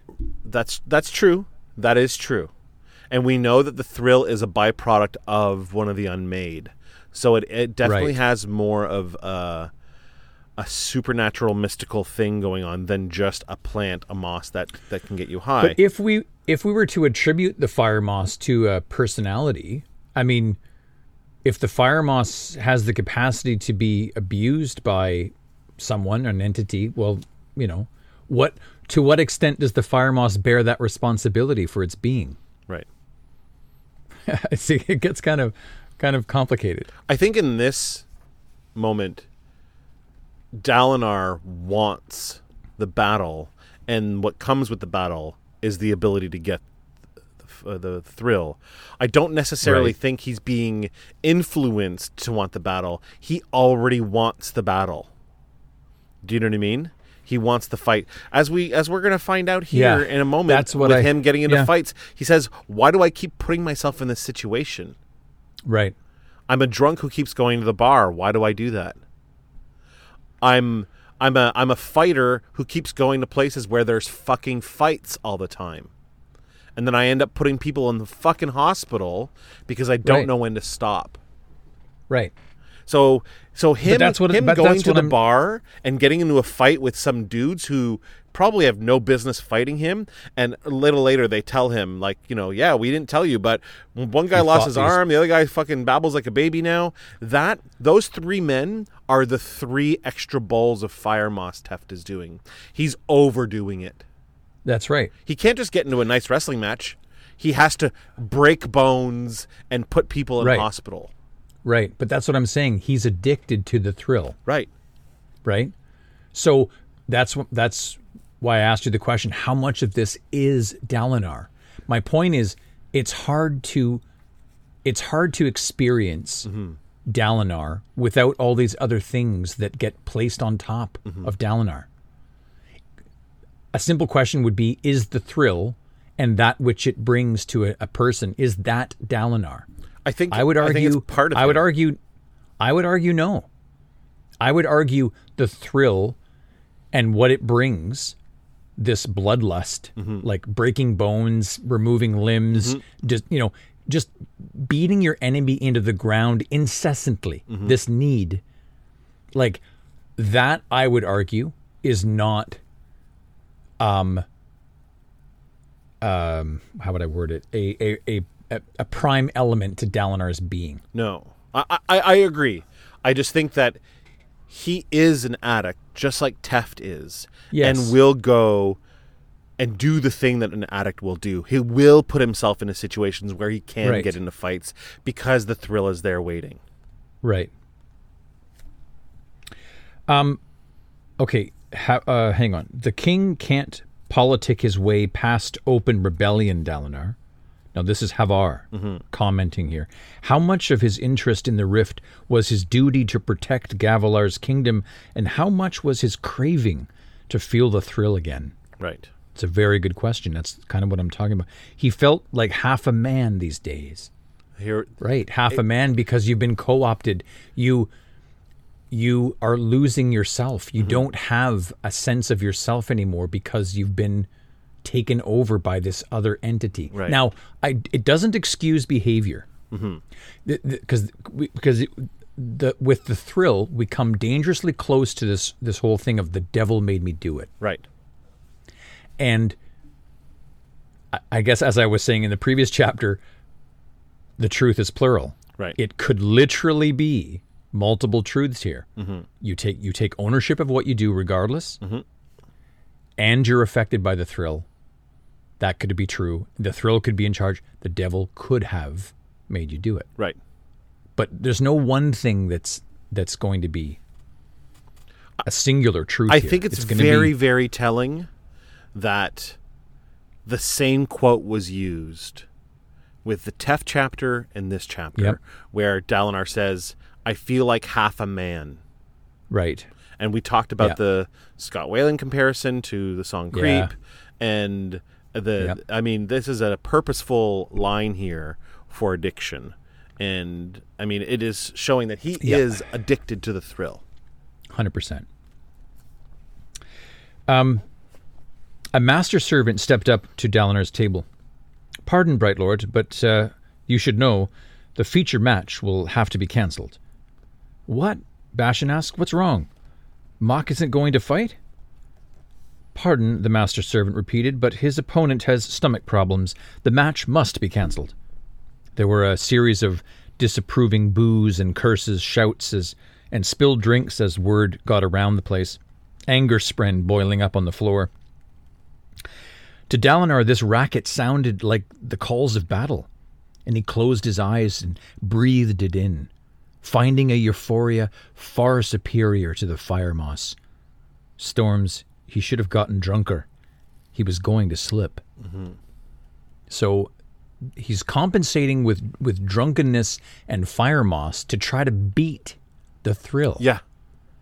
See, that's what I mean here. He's using other things to try to, To squash the thrill. that, that, that scratch that itch. Yeah. And in the arena is the thrill boxing it out with these other things. Mm-hmm. And it just so happens, yeah, and it just so happens that this guy's opponent is missing, which gives him an opportunity to be able to shoot up with the thrill. Right. I know. It's amazing. I love it. Um, Might as well be quick about it then. He tossed aside the fire moss and stood up. Pulls his shirt off. Dalinar, Havar says, what are you doing? Gavilar says I need to have more concern for our people's sorrows. Seems like we've got a room full of sorrow here. Havar's jaw dropped. Bet on me, for old time's sake. He leaned off the table on the other side, then shoved through the crowd. Someone tell that man he has a challenger. Silence spread from him like a bad smell. Dalinar found himself at the edge of the ring in a completely quiet room. This I thought was odd to imagine. Mm-hmm. That the room just goes silent. At first, as a first time reader, I, I was you know, I was thinking, wow, this is awesome. Yeah. I'm like, th- he takes off his shirt. He's going to be this challenger going to the to the front of this uh, of this uh, li- this little uh, arena. Um, and then the room goes silent. It's almost like the room went like, Oh shit. no, Dalinar, we don't want you. We don't want this. Right. Like they shut him down, Yeah, because and that was a surprise for because me. I was like, they know the stories of what Right. happens when he gets into those bar fights. Right. But I didn't know it at the time, so I was thinking, "Wow, that's odd. Like, Yeah. why aren't they cheering? Like, Yeah, they'd be like, they "Oh my God, the see? High like Prince a, is gonna a fight." spectacle." Yeah, yeah. yeah. Like I, I was thinking, I was ho- wanting that in that moment. The wrestler Mock stepped back, his dark green eyes wide, anger spren vanishing. Mm-hmm. Oh, he was angry that the match was canceled, didn't have a challenger. But then when the Yeah. Blackthorns there, no, that that goes. Do do you would you uh would you want to vi- fight Jason Voorhees? No, God. Well, are we comparing Dalinar to Jason? Fuck Voorhees? yes, we are. He's a fucking monster, bro. I know, but a monster like Voorhees is an un, is a monster um, An uncontrollable killing machine. zombie. Yeah, and uh, you know, I mean, that's a little different than Dalinar Kholin, but okay. But you know what? I like that you brought in Friday the Thirteenth. So Yeah, very cool. I like me some hockey masks. We are Canadian, so we are. Bright Lord. Oh, hang on. Uh, this this mock wrestler. Word was that he'd never been defeated. Well, Dalinar asks, "You wanted a fight, and I need a workout." Bright Lord, the man said, "This was to be a free form bout, all uh, hits and holds allowed." Excellent, Dalinar says. What, you worried about injuring your High Prince? I promise you clemency for anything th- that is done to me. Hurting you? the man asks. Storms, that's not what I'm afraid of. He shivered visibly, and a Thaylen woman, perhaps his manager, smacked him on the arm. She thought he'd been rude. The wrestler only bowed and backed away. Mm-hmm. Dalinar turned about the room, confronted by a sea of faces that suddenly seemed very uncomfortable. He'd broken some kind of a rule here. The gathering actually dissolved. Parshman retrieving spheres from the ground, it seemed Dalinar had been too hasty to judge rank unimportant here. They'd suffered him as an observer, but he was not to participate. hmm. He growled softly, stalking back to his bench, anger spren following him. He sat down and pulled on his shirt, stewing. The room fell silent as people continued to leave. Dalinar just sat there tense, body expecting a fight that would never come. No thrill. Nothing to fill him. It's probably for the best, Bright Lord, ha- Havar says. I want to be among the soldiers again, Havar, Dalinar whispered. I want to be marching again. Best to keep a man. Sorry, best sleep a man can get is after a long march. And damnation, I want to fight. I want to face someone who won't pull their punches because I'm a high prince. So, to be honest with you, when he sits back down mm-hmm. and it goes to this little conversation between him and his friends, I'm actually kind of impressed because I didn't anticipate it going that way. Right. I thought with him being so charged with the thrill and anticipating this thing, I thought he was going to get into a serious argument with his friends. Right. Like I was anticipating Dalinar doing Try to something pick a bad. fight to get a fight. yes. Right. So I'm actually kind of surprised. Once again, Sanderson surprised me a lot during this whole thing. Mm-hmm. Like I was anticipating, like people going, "Yeah, the High Prince is going to battle Mock. You know, he's like undefeated." yeah. But you know, it wasn't like that. And then when he, even when he sits back down, I th- I thought that the thrill was going to had already won. Well, he he wasn't in it yet, right? He hadn't. I know. He hadn't gotten the thrill yet, so he still has control right now. Yeah, I know. It just it was different from what I thought. Mm-hmm. I want to be a soldier again. I want to fight. Then let's find such a fight, Dalinar. Havar says, Surely the king will let us go. If not to the rift, then to Herdaz or to one of the isles. We can bring him land and glory and honor. So it's interesting that um, Havar is almost a facilitator friend Yeah. for Dalinar. Like, Oh, you want you want some cocaine? I know a guy. Yeah, I, yeah. You want to fight? I know a guy. I know a guy. You you want to land a conquer? No problem. Yeah, there's plenty there's around. some. Yeah, there's some places we can go. Yeah. That wrestler, Dalinar says, there was something to his words. He was certain that I would hurt him. Was he scared off because of my reputation in general, or is there something more specific? Bashin and Havar shared a look. When? Dalinar asks. Tavern fight, Havar says, two weeks back. Don't you remember it? Dalinar remembered a haze of monotony broken by light, a burst of color in his life, emotion. He breathed out. You told me everything was fine. They lived, Havar said. One of the brawlers you fought will never walk, Bashin says. Another had had to have his arm removed. And a third babbles like a like a child. His brain doesn't work anymore. That's far from fine, Dalinar snapped. Pardon, Dalinar, but when facing the Blackthorn, that's as good as one can expect. So fucking metal, Wow. bro. That's so metal. It is metal. You're right. Yeah, that's pretty metal. Yeah. Um, that's funny. The ba- Blackthorn crossed- is metal, you know? Blackthorn is metal. The- there's yeah, de- there's sure. definitely like an old like like Ride the Lightning or like you know Master of Puppets playing whenever he's in the battlefield. For sure there is. Oh yeah, I'm thinking Kill 'em uh, all. I'm That's- thinking it's all. Mastodon or It's just yeah, the whole yeah. all of Kill 'Em All is playing on repeat when he's on the battlefield. Sabaton. Okay. I, I, I feel you on the metal. You're right. Dalinar crossed his arms on the table, grinding his teeth. You know, it's funny. The fire moss wasn't working. Yeah, yeah, no kidding, because the thrill's in full swing here. Hmm. Yeah. But him sitting down, crossing his arms, he's like, "Meh." like he seemed like a little Pouting, kid, like yeah. angry, at pouting. Um, I want my freezy. I want my freezy. Yeah, right. Um, even now, he felt on the edge. He had, he had the urge to smash this table and everything in the room. He'd been so ready for the fight. He'd surrendered to the temptation and then had the pleasure stolen from him. I just, I like this language. Like you, you've stolen this from me. Like He, could have surrendered looked to the temptation of getting Right. into a fight. Right. But but even just that, like the pleasure had was stolen. Who stole it? Yeah. You did. Yeah. I'm gonna take it out on you. That's why I thought this was gonna be like explosive and Yeah. reactive and just he felt all the shame of losing control, but none of the satisfaction of actually getting to fight. Someone uh, comes in here. It's actually a character named Toh. This is his brother-in-law. Right.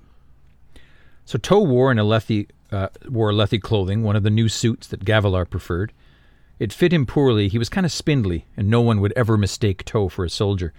Dalinar, Toh asks, the guards said that I could find you here. Was it was this a party? Ah, Toh, Havar says, how could it have been a party without you? Toh's eyes flicked toward the chunk of fire moss on the ground. I'll never understand what you see in these places, Dalinar. He's just getting to know the common people, Bright Lord. You know us dark eyed types, always wallowing in depravity. We need good role models to. This was Bashin talking. He was cut off by Dalinar and says, What is it, Toh? Oh, the Ariran man said, They were going to send a messenger, but I wanted to deliver the news. My sister, you see, it's a little early, but the midwives aren't surprised. They say it's natural when. Dalinar gasped, like he'd been punched in the stomach early midwives, sister. He charged for the door and didn't wait to hear the rest of what Toh was going to say. Um, it's so funny that he's um wanted a fight, wanted to feel feel something, a blow from someone else, and this this is the blow that he gets. Right. the way it's described there, punch in the stomach. Yeah. And so I sort of like it how he he got he got a little yeah, he got hit yeah like he got wanted. it. Not how yeah not and the way he takes but- off yeah is reminiscent of some of the times when Dalinar was charging headfirst into battle. yeah And I Yeah. like that imagery of him I like charging that too. in. yeah yeah Yeah. I got to go take care of this Yeah. yeah Yeah, it's cool. Yeah, that's that's really I love that. That's my new highlight because he gets he gets punched. What's his reaction to being punched? To confront what punched him. Yeah. Well, what punched him? The news of the he's going to be a dad. Yeah. And he's So not, I'm going to he's not charge there. and- yeah. It's also it's also cool. We we can look at it like that, but in a in a surface level look at it, Mm-hmm. he wants to be there for Evi. He wants to be there for his, his son. You know, like we we can look at it like that too. all thoughts that- of that the Dalinar- thrill, fire moss, and drinking all go away, Yeah, and he takes off to something way more To be a dad. Yeah. yeah, to be a husband and a father. Yeah. yeah. Yeah. It's So awesome. it's amazing. We do get a uh, POV change. Or a scene change. or sorry, scene change. Um, Evi looked like she'd fought in a battle. I love this too. Mm-hmm. I love, dude, the weaving of uh, you know giving birth and comparing it to being To in a fight, battle. Like, yeah. Yes, it's Yeah. so awesome. Yeah. It's amazing. Her expression on her face. Uh, her expression on her face was similar to that of the soldiers that, that Dalinar had seen. Sweaty brow, half dazed, a drowsy look, exhaustion spren present. They were the mark of a person pushed past the limits of what they thought that they could do. Yes, Yeah. I remember. Respect. I remember it. Yeah. Same. Yeah, Same. yeah, I remember it Yeah. when I witnessed the birth of my son. I remember it. Mm-hmm. Yeah, I uh yeah, my stories are a little different, I think, but the first time I saw it, the second time I mean, I thought I was going to lose both of them. So it was Oh, uh, wow. it was fucking really scary.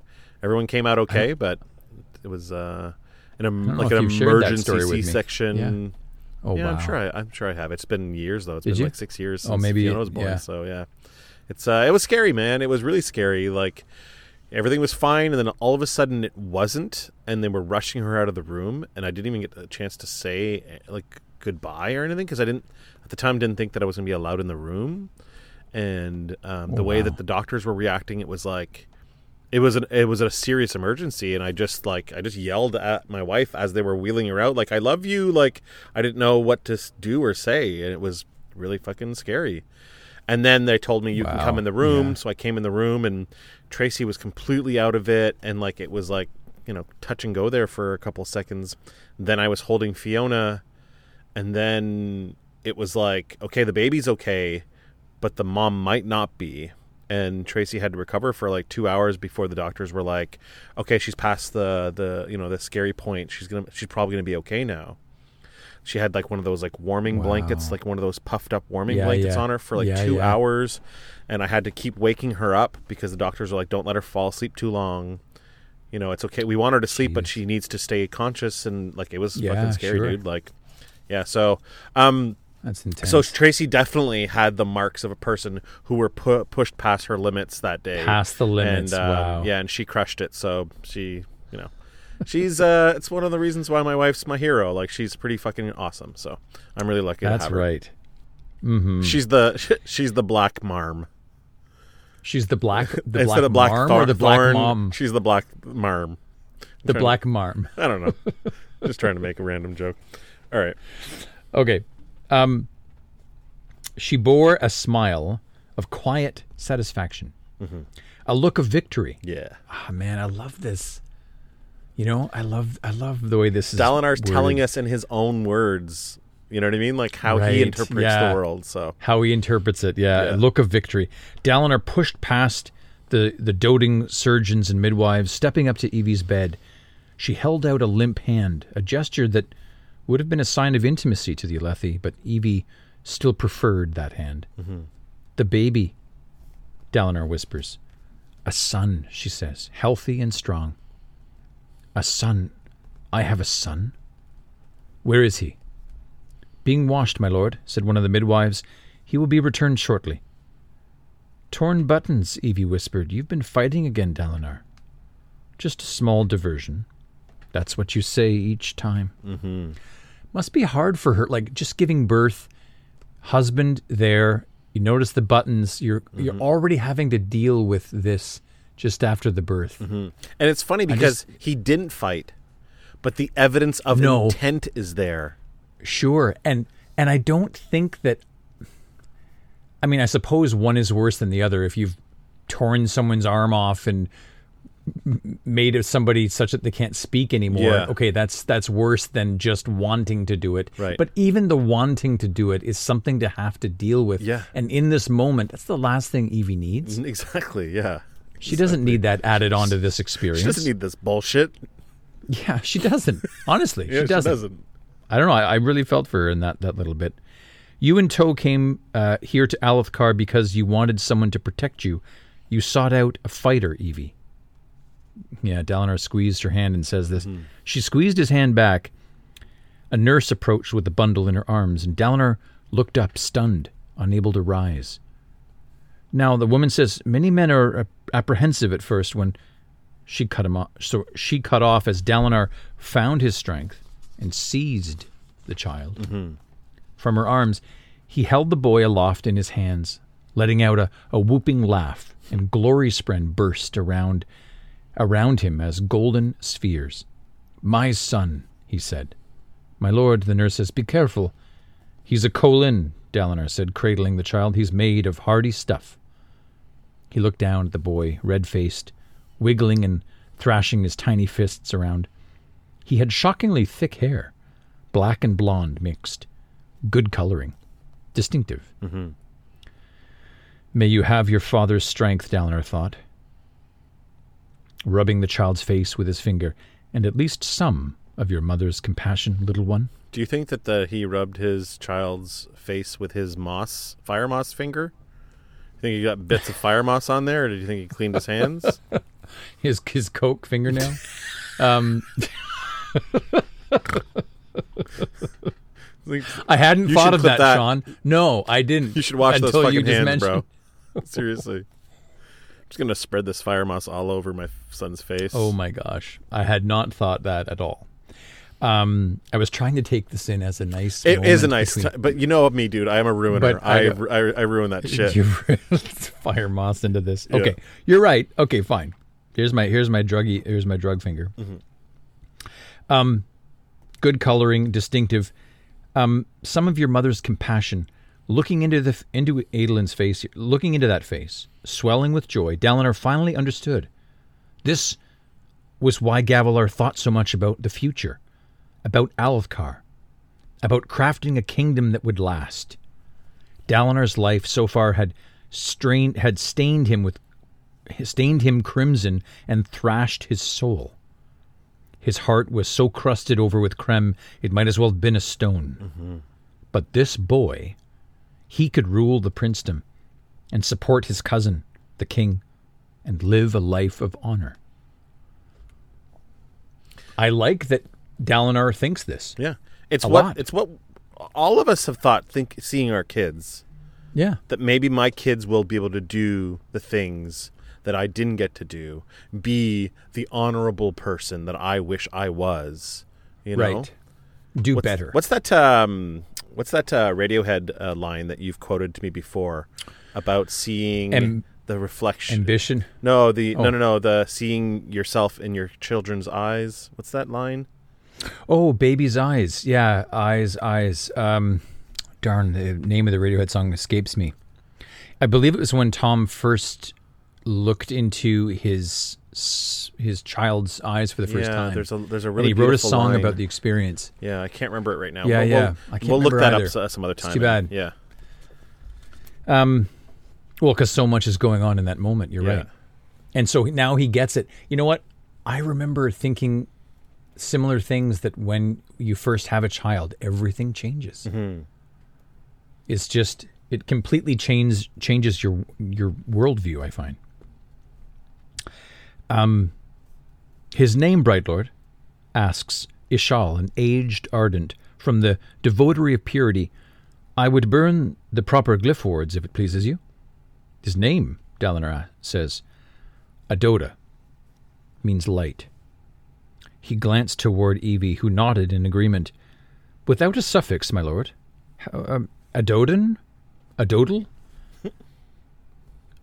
He almost said a doodle. A doodle. He almost said a doodle. Yeah, I agree. Yeah, Adolin was almost, I'm just saying, he was almost named a doodle. Yeah.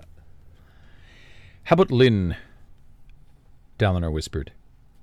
Born unto. Adolin. It's a good name, traditional and full of meaning. Which other character is named Lynn in this? Um, the scout Lyn. Right. What about uh what about um what's um Kaladin's father's name?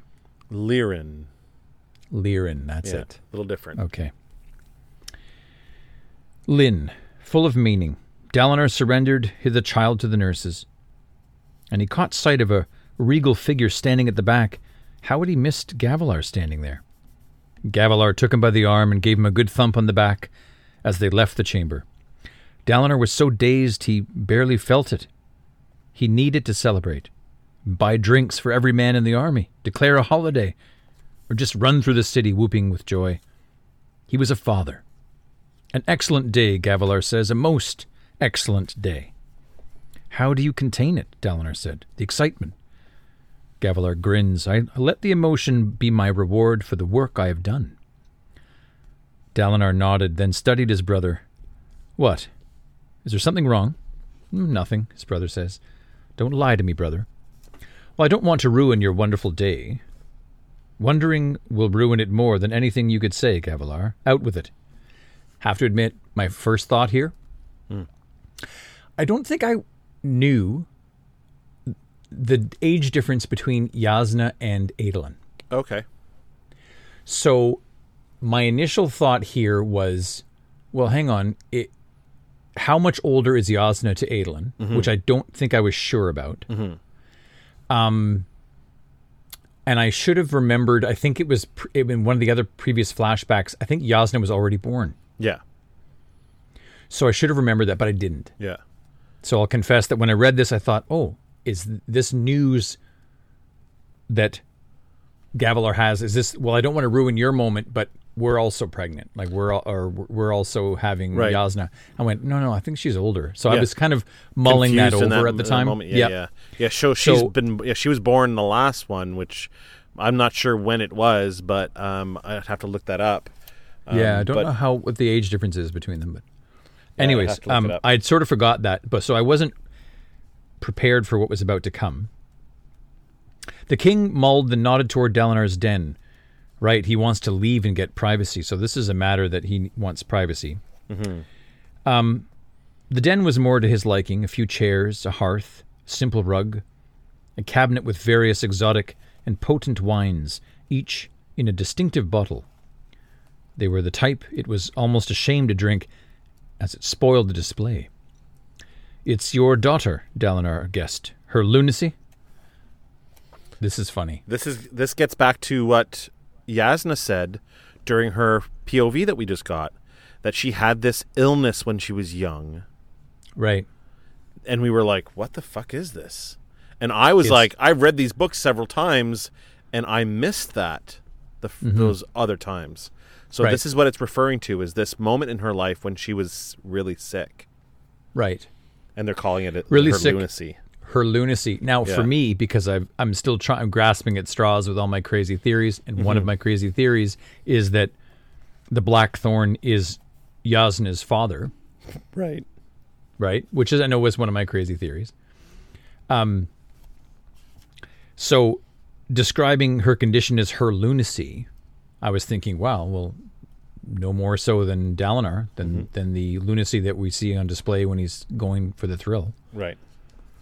Jasnah is fine and recovering. It's not that. Gavilar frowns, his expression dangerous. He'd agreed to a crown after much debate. Sunmaker hadn't worn one, and the histories said um, Jezerezeh'Elin refused them as well, but people did love symbols, and most Western kings, they wore crowns.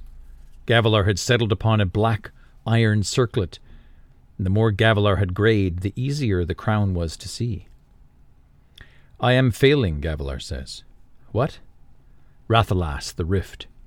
Yes, but I thought propaganda, Gavilar says, intended to quiet critical voices in Kholinar. Tanalan is raising an army and settling into his fortifications, and worse, I think the other high princes are encouraging him. They want to see how I handled this. There's talk that I've grown soft over the years. They're wrong, Dalinar. Dalinar had seen it these months living with Gavilar. His brother had not grown soft. Mm-hmm. He was still as eager for conquest as ever. He simply approached it differently. The clash of words, the maneuvering of princedoms into positions where they were forced to obey. This, for me, was the biggest tell about the Blackthorn. Which is? Well, what I've been fearful of saying. Um, they're wrong. His brother had not grown soft. Is Dalinar, with all this unification, other princes were wondering, is Dalinar going soft here? They were they were having similar thoughts. Well, f- first they thought he was mad, or right. still some of them probably still do. Um, but he was still as eager for conquest as ever. The same could easily be said for Dalinar. Right. Don't you think? He simply approached it differently. Yep, you're I think you're right. I mean, it would make sense if he had seen his brother do similar maneuverings. Well, then you that's how you'd learn the tactic yourself. Yeah. You don't seem to have much to say on this. It's either that it's either I've I've got it right or that is another one of my wild theories that I'm barking up the wrong tree. There's there's a lot going on in this novel when it comes to Dalinar yeah. as the blackthorn and or yep. choices made and i i need to let you ruminate on what okay. you feel because if i give too much input it'll steer you yeah, one way or another and I, I can't yeah, do yeah. that right? So. No no no. Um he'd simply approached it differently. The clash of words the maneuvering of princedoms into positions where they were forced. Do you ever wonder about the time when this kingdom was truly great, Dalinar? Hmm. When people looked to the Alethi, when, when kings sought their advice, when we were radiant. Hmm. Dalinar has only a one word response to this traitors. Right. So, just even to stop on that, mm-hmm. the Knights Radiant.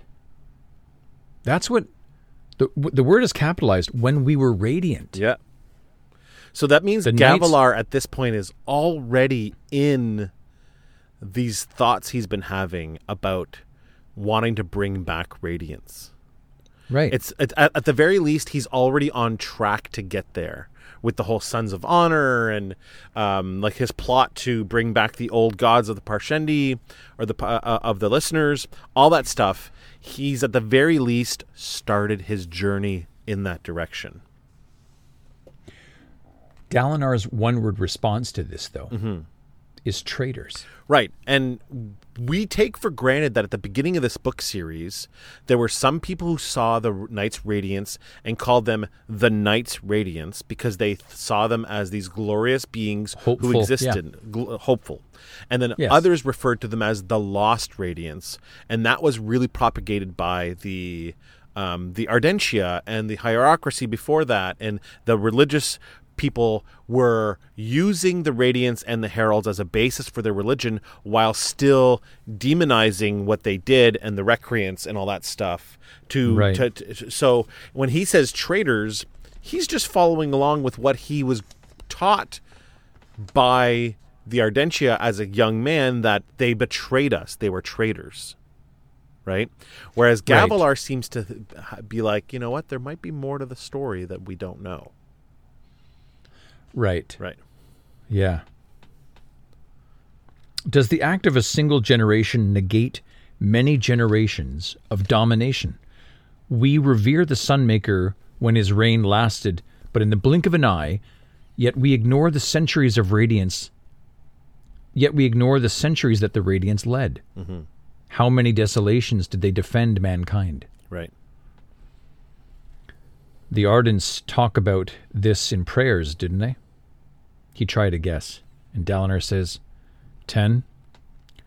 A meaningless number, mm-hmm. Gavilar says.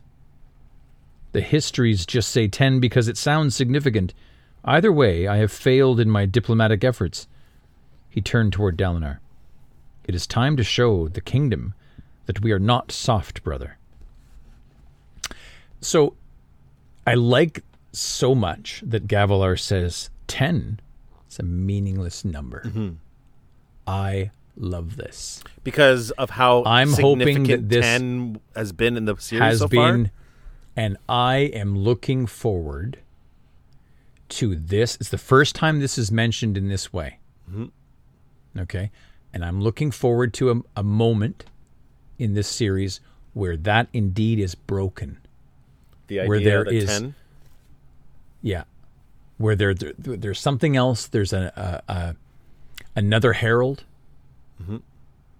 or or the, can there only be ten? No, no. There. It's not that there's a limit to the radiance, the knight's radiant. there is there There's no limit. one thing that has come up numerically which is Okay. sort of important that does break the 10 and you pointed it out already and i'm going to Oh. remind you Yeah, yeah. it is the champion with nine shadows The champion with nine shadows that fights for odium. right so the number nine is already attached to odium Right. So I just I thought I'd throw that out there. It might Hmm. No, be no, no, meaningless, fine. but it's but it is one example of ten not being included in this significant numerical 10 epoch kingdoms 10 uh, order, it's- uh, orders 10 ra- uh, uh, heralds 10 you know 10 shard blades 10 whatever or 10 uh, But it still is ten because it requ- it's one challenger and nine to back him up. Like nine shadows. I almost look at it like you know, like a herald, and the nine follow the one Yeah, within who gets. Yeah, you know what I mean? Like so, Yeah. so- something like that. Almost like um, you have a perfect circle or an order of, of individuals like these heralds, and you've you've got ten of them. But if I can reach one of them, if I can get one of them to turn Mm-hmm. to become a champion of odium, then the others may follow. right Something like that. I don't know. Hmm, that's that's not a bad theory actually Um, okay, I forget where we were. A meaningless number. I like that. oh no Um, He says the histories just say 10 because it sounds significant. Either way, I have failed in my diplomatic efforts. It is time to show them that we're not soft, brother. Oh no. Hours ago, he would have leaped in excitement at this, but after seeing that child, after seeing Adolin, that's my highlight. Is that he's being presented with exactly what he wanted. I have a chance for you to go to war, brother, mm-hmm. and do what the Blackthorn does best. Enjoy the thrill but he doesn't want to. no he's got something more important now You'll be anxious again in a few days, Dalinar told himself. A man can't change in a moment. Really? He does have a point. This momentary elation of having a son Adolin in his life, yeah. will pass briefly, and he will think of the battle and the thrill again. Right. Just like for a very brief moment, that fire moss made him forget everything, and then once that Yep. subsided, he wanted the fight and the thrill again. So eventually, Right. you know, D- D- uh, Adolin in his arms is very much like a momentary high of fire moss. It will pass, Right. and the thrill momentary. and the, the, fight will want again. Right. I like that too, that, that that the thrill would look at the birth the same way that it would at the fire moss and go, No, no, I've got something better. I got you. Yeah. I've got something better than this. Gavilar, he whispers, I'm worried. But you're still the Blackthorn, Dalinar. I'm not worried about whether I can win battles. I'm I'm like an animal, Gavilar. Did you hear about the bar fight? Storms, I can't be trusted around people. You are what the Almighty made you. I'm telling you, I'm dangerous. Sure, I can crush this little rebellion, Bathe Oathbringer in some blood. Great, wonderful. But then what? I come back here and lock myself in a cage again? Mm-hmm. I might have something that will that will help, his brother says. Bah, I've tried living a quiet life. I can't live through endless politics like you can. I need more than just words. Haha. Here it starts this little this little thing that Sanderson's doing here with the words thing, okay? Yeah. It carries through the rest Just of the chapter words. here, yeah. Yeah, yeah. I need more than just words. So I don't know. It seems to be fitting with this, like breaking of your oaths. Like, Well, it's finding new words, right? right, new words to speak. Yeah. Yeah, yeah. You've been, you've merely been trying to restrain yourself. You've tried casting out the bloodthirst, but you haven't replaced it with anything else. Go and do what I command, and then return, and we can discuss this further. Dalinar stopped near his brother, and then took a single purposeful step into his shadow. Remember this. Remember that you serve him. Mm-hmm. He would never return to that place that had almost led him to attack this man. When do I ride for the rift? Dalinar asks. You don't. But you just said that I'm sending you into battle, but not against the rift. Our kingdom suffers threats from abroad. There is a new dynasty threatening us from Herdaz. A Reshi house has gained power there, and the Vedens have been raiding Alethkar in the southwest. They're claiming it's bandits, but the forces are too organized. It's a test to see how we react. Dalinar nods slowly. You want me to go fight on our borders? Remind everyone that we're still capable of employing the sword? Exactly. This is a dangerous time for us, brother. The High Prince's question. It's a united Alethkar. Is a united Alethkar worth the trouble? Why bow before a king? Tanalan is the manifestation of their questions, but he has been careful not to stray into outright rebellion. If you attack him, the other highprinces could unite behind the rebels, mm-hmm. and we could shatter the kingdom that we have and have to start all over. I will not allow that. I will have a, un- a unified Alethkar. It's funny how both brother both brothers here want this unification. Well, we know So badly. we don't know how far back the visions are getting Gavilar, but we know unite them. Right. So maybe Which is, Gavilar. vague. It could be. I mean, I don't know this for sure. I'm sure we're going to get Yep. a bunch of Reddit posts when this comes out that people are going to be like, no, no, no. But it's very possible that Gavilar is having the visions as far back as this and is hearing Right. unite them. Maybe Unite even them, as far yeah. back as before Alethkar was Alethkar and they were just all princedoms. We don't know how far back he was getting the visions. Right. And just the, the tenacity here. I will have a unified Alethkar. Mm-hmm. Even if I have to hit the high so hard, they are forced to melt together from the heat of it. Mm-hmm. They need to remember that. They need to remember that. Go to Herdaz first, and then Yakaved. Remind everyone why they fear you. Mm-hmm. Gavilar met Dalinar's eyes. No, he was not soft. He thought like a king now. He sought the long term, but Gavilar Kholin was as determined as ever. It will be done, Dalinar said. Storms this day had been a tempest of emotion. Dalinar stalked toward the door. He wanted to see the child again. Brother, Gavilar says. Dalinar turned back and regarded Gavilar, who was bathed by the bleeding light of a fire reaching its end. Mm-hmm. I thought that was quite poetic. Mm-hmm. Words are important, Gavilar said, much more than you give them credit for being. Perhaps, Dalinar said, but if they were all powerful, you wouldn't need my sword, would you? Perhaps. I can't fi- I can't help feeling words would be enough if only I knew the right ones to say. Mm-hmm. So much little imagery in this little part here with the words. He says, I know. Um, he's like, You are what the Almighty made you. I'm telling you, I'm Right. dangerous. Sure, I can crush little rebellions, uh, bathe Oathbringer in some blood. Great, wonderful. Then what? I come back here and I lock myself in a cage. So you unleash the, the Blackthorn, and then I'm supposed to go back and live a normal life?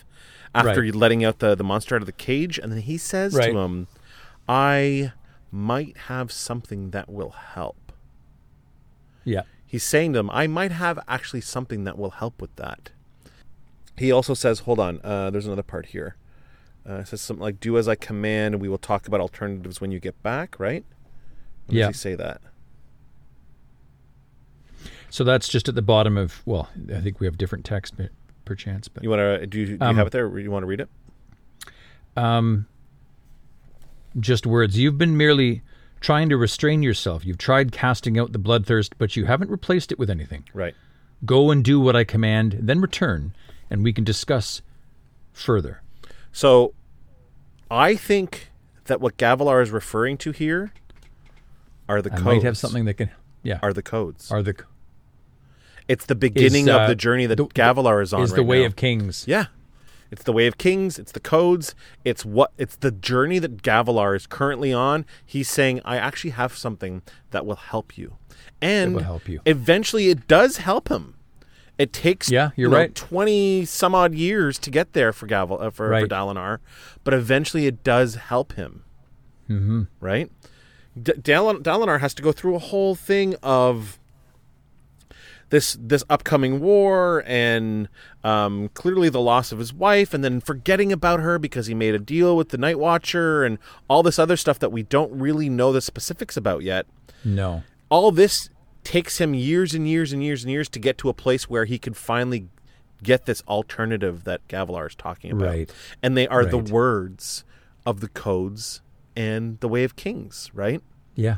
And then um and then he says he says uh perhaps but we're all too uh, if they were all powerful you wouldn't need my sword would you and he and Ga- Gavlar says perhaps I can't help feeling words would be enough if I only knew the right ones to say the right ones to say are more than likely the words you say when you make an oath to become radiant Right. so Gavilar's already there starting to think about this stuff right but he doesn't know. He doesn't Does know the he right at words to this say point- yet. He doesn't. Right. He's he's trying to unlock that, and one of the ways he tries to unlock that is by bringing back the the the enemy so that the Radiants can start coming back in opposition. The other, the last thing I want to rem- remind you of is Right. Gavilar, Amazing. as he's dying in the v- the second chapter of the whole series. Szeth Yes. hunts him down, kills him, and Yes. Gavilar says, "You need to pass a message to my brother." And then Szeth writes it on that piece of wood. My brother must find the most important words a man can say. Right. Dude, I got goosebumps all over my body. So this is like this one of these reverse foreshadowings that that Sanderson Yeah. does with these flashbacks, Yeah, right? you're right. He's he's showing us that the I that Gavilar's been thinking about this stuff for a very long time now. For a long time. yeah. Wow. You're right. It's nice. Uh, I'm so glad that you illuminated that for me and pieced that together. That's great. Great. That's really great. Does this mean I'm a highlight this chapter? Yeah. Yay! Yeah. Well, because it, um, yeah, like I, I hadn't, to be honest with you, because I was reading it thinking that, you know, Gavilar is uh, an opportunist. He's not soft. He's Mm-hmm. using tactics in a different way.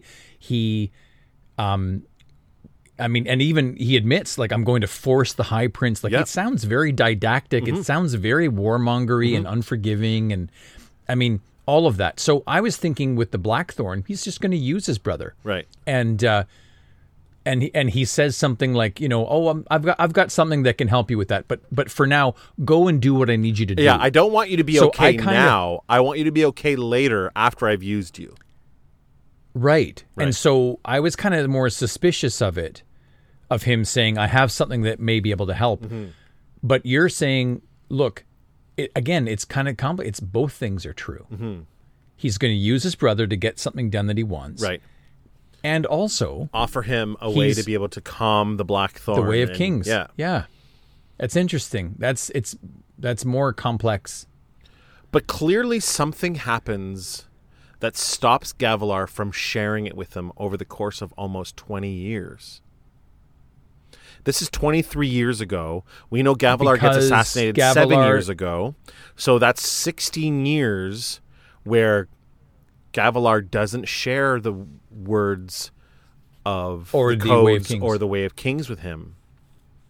How eh. does how does Dalinar first discover He discovers it because after Gavilar gets assassinated, gets assassinated? he's yeah. interested. He, you know, by, by the point when Gavilar gets assassinated, Dalinar is a complete drunk, and Right, he's kind that's of an right. embarrassment to the the kingdom and to the family, and he's he is literally drunk off his ass when Szeth kills Gavilar. When he yeah. Right, Yeah. and then that shame of not being there to defend his brother from assassination Right. spurs his sobriety and then he ends up trying to investigate where Gavilar was because he said uh, near the end there Gavilar was very strange he was talking some weird things and this Yeah, is the beginnings right. of it right so Right. that's when he starts to investigate the codes and the way of kings because he knew that Gavilar was having those books read to him he couldn't read them in secret because he can't read Right.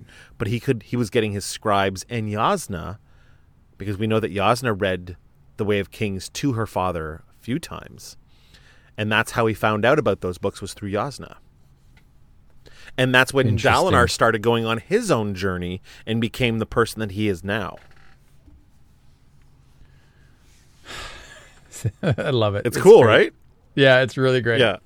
Sometimes we need a I little love- reminding of the Yeah, last two course. books that we read or whatever, No, right? of course. It's so much to absorb for me and take in. Mm-hmm. And um you know, like it's it's so funny how the experience of reading this is just um I, I think I often extrapolate and have so many swirling weird theories that I'm still clinging on to and I forget to come back down and piece together what's presented. right. Right. So Well, this is what you just did is great for doing that. most of like most of us pieces. most of the readers get a chance to read these books several times you know we'll Right. read it once and especially now in this new day and age when there's so many podcasts and youtube videos and dissections Sure. and you know there's the 17th shard which is a website where you can go to and you know look up all the stuff there's Coppermind which has all the different things on it like all the quotes and all that stuff so there are all these uh, resources for listener for readers to be able to go and then investigate more on the books right. where you are stuck not being able to do any of that. You have to read a chapter and then Yeah. extrapolate the meaning of it without doing any research. That's You right. know, we're we truthfully are putting you in like reader's damnation by forcing you to you know like you were torturing you for millennia you know what i mean and you haven't given up yet you you are strong as Okay. ta- as Talenel the the, Stonesinew yeah you're uh, uh, you're like the herald of war I love suffering funny. our, our our torture. So um, it is. Why are you torturing me, you, Shawn? you Why? are. I've said this to, to to the gang before, to some of the people on Discord, and I don't know if I've actually said it on the pod before, but you are experiencing books.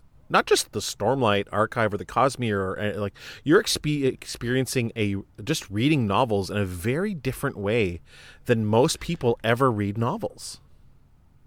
Right. You're reading I it, would. You're, yeah. You're have a short time to think about it, and then you're rereading it live and then having to give your opinions and thoughts on it and thoughts. two and- chapters Yeah. at a time. yeah. Most people will read a book and then find someone to talk to about it, or go online and go, "Hey, I love that part in the book." When now you're you're having to do it every couple of chapters and have to remember every chapter beforehand to be able to understand the meaning, right? So Right. Which I don't. it's definitely a little unfair Very hard for me. yeah, I think no. You know what? I think you're doing a fucking amazing job, bro. Reading these books. Well, thank you. And well, like right I, back at you. I, well, thank you very thanks much. for. I, I've well, although thanks for not. Well, there's been a few times that you have, you know, the Jasnah thing where you led me astray, or not led me astray, but you know, I, I I, know, got to produce you- this show too, right? If this is do- not just about this is not just about reading a book, I've got to make it entertaining for people to listen to us read a book. So, you know what I mean? Like, right. so, but uh, so my enough. highlight, my highlight is you.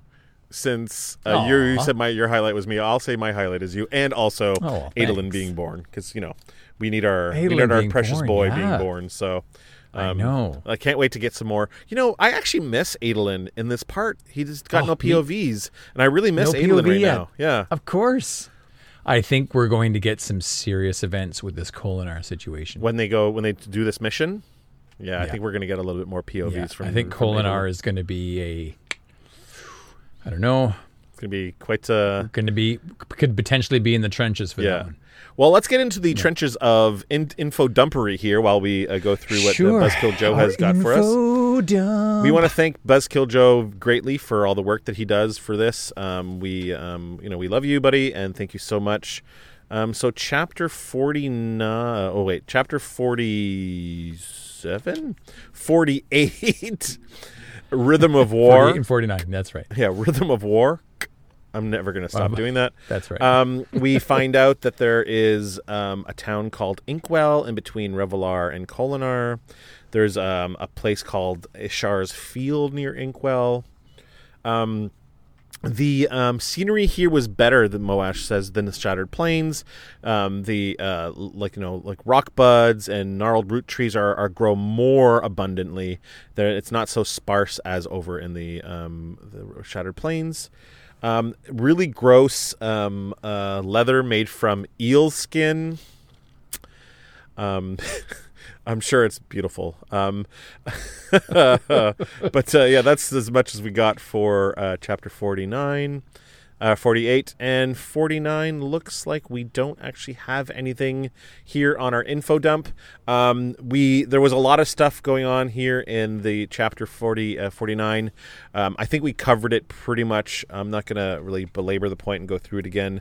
There is obviously we meet Bashin and we meet Bashin Havar. and- and uh, these- Havar, these two friends. We find out that Dalinar has been getting into bar fights, and we got some strong, strong fire moss thrill addiction uh, imagery here. Battling. Yeah. Yeah, so um, obviously beautiful that we find out what Adolin's name Adolin's name means. Born unto light, which is the chapter title. Um, I think he's definitely um, a light in a dark space.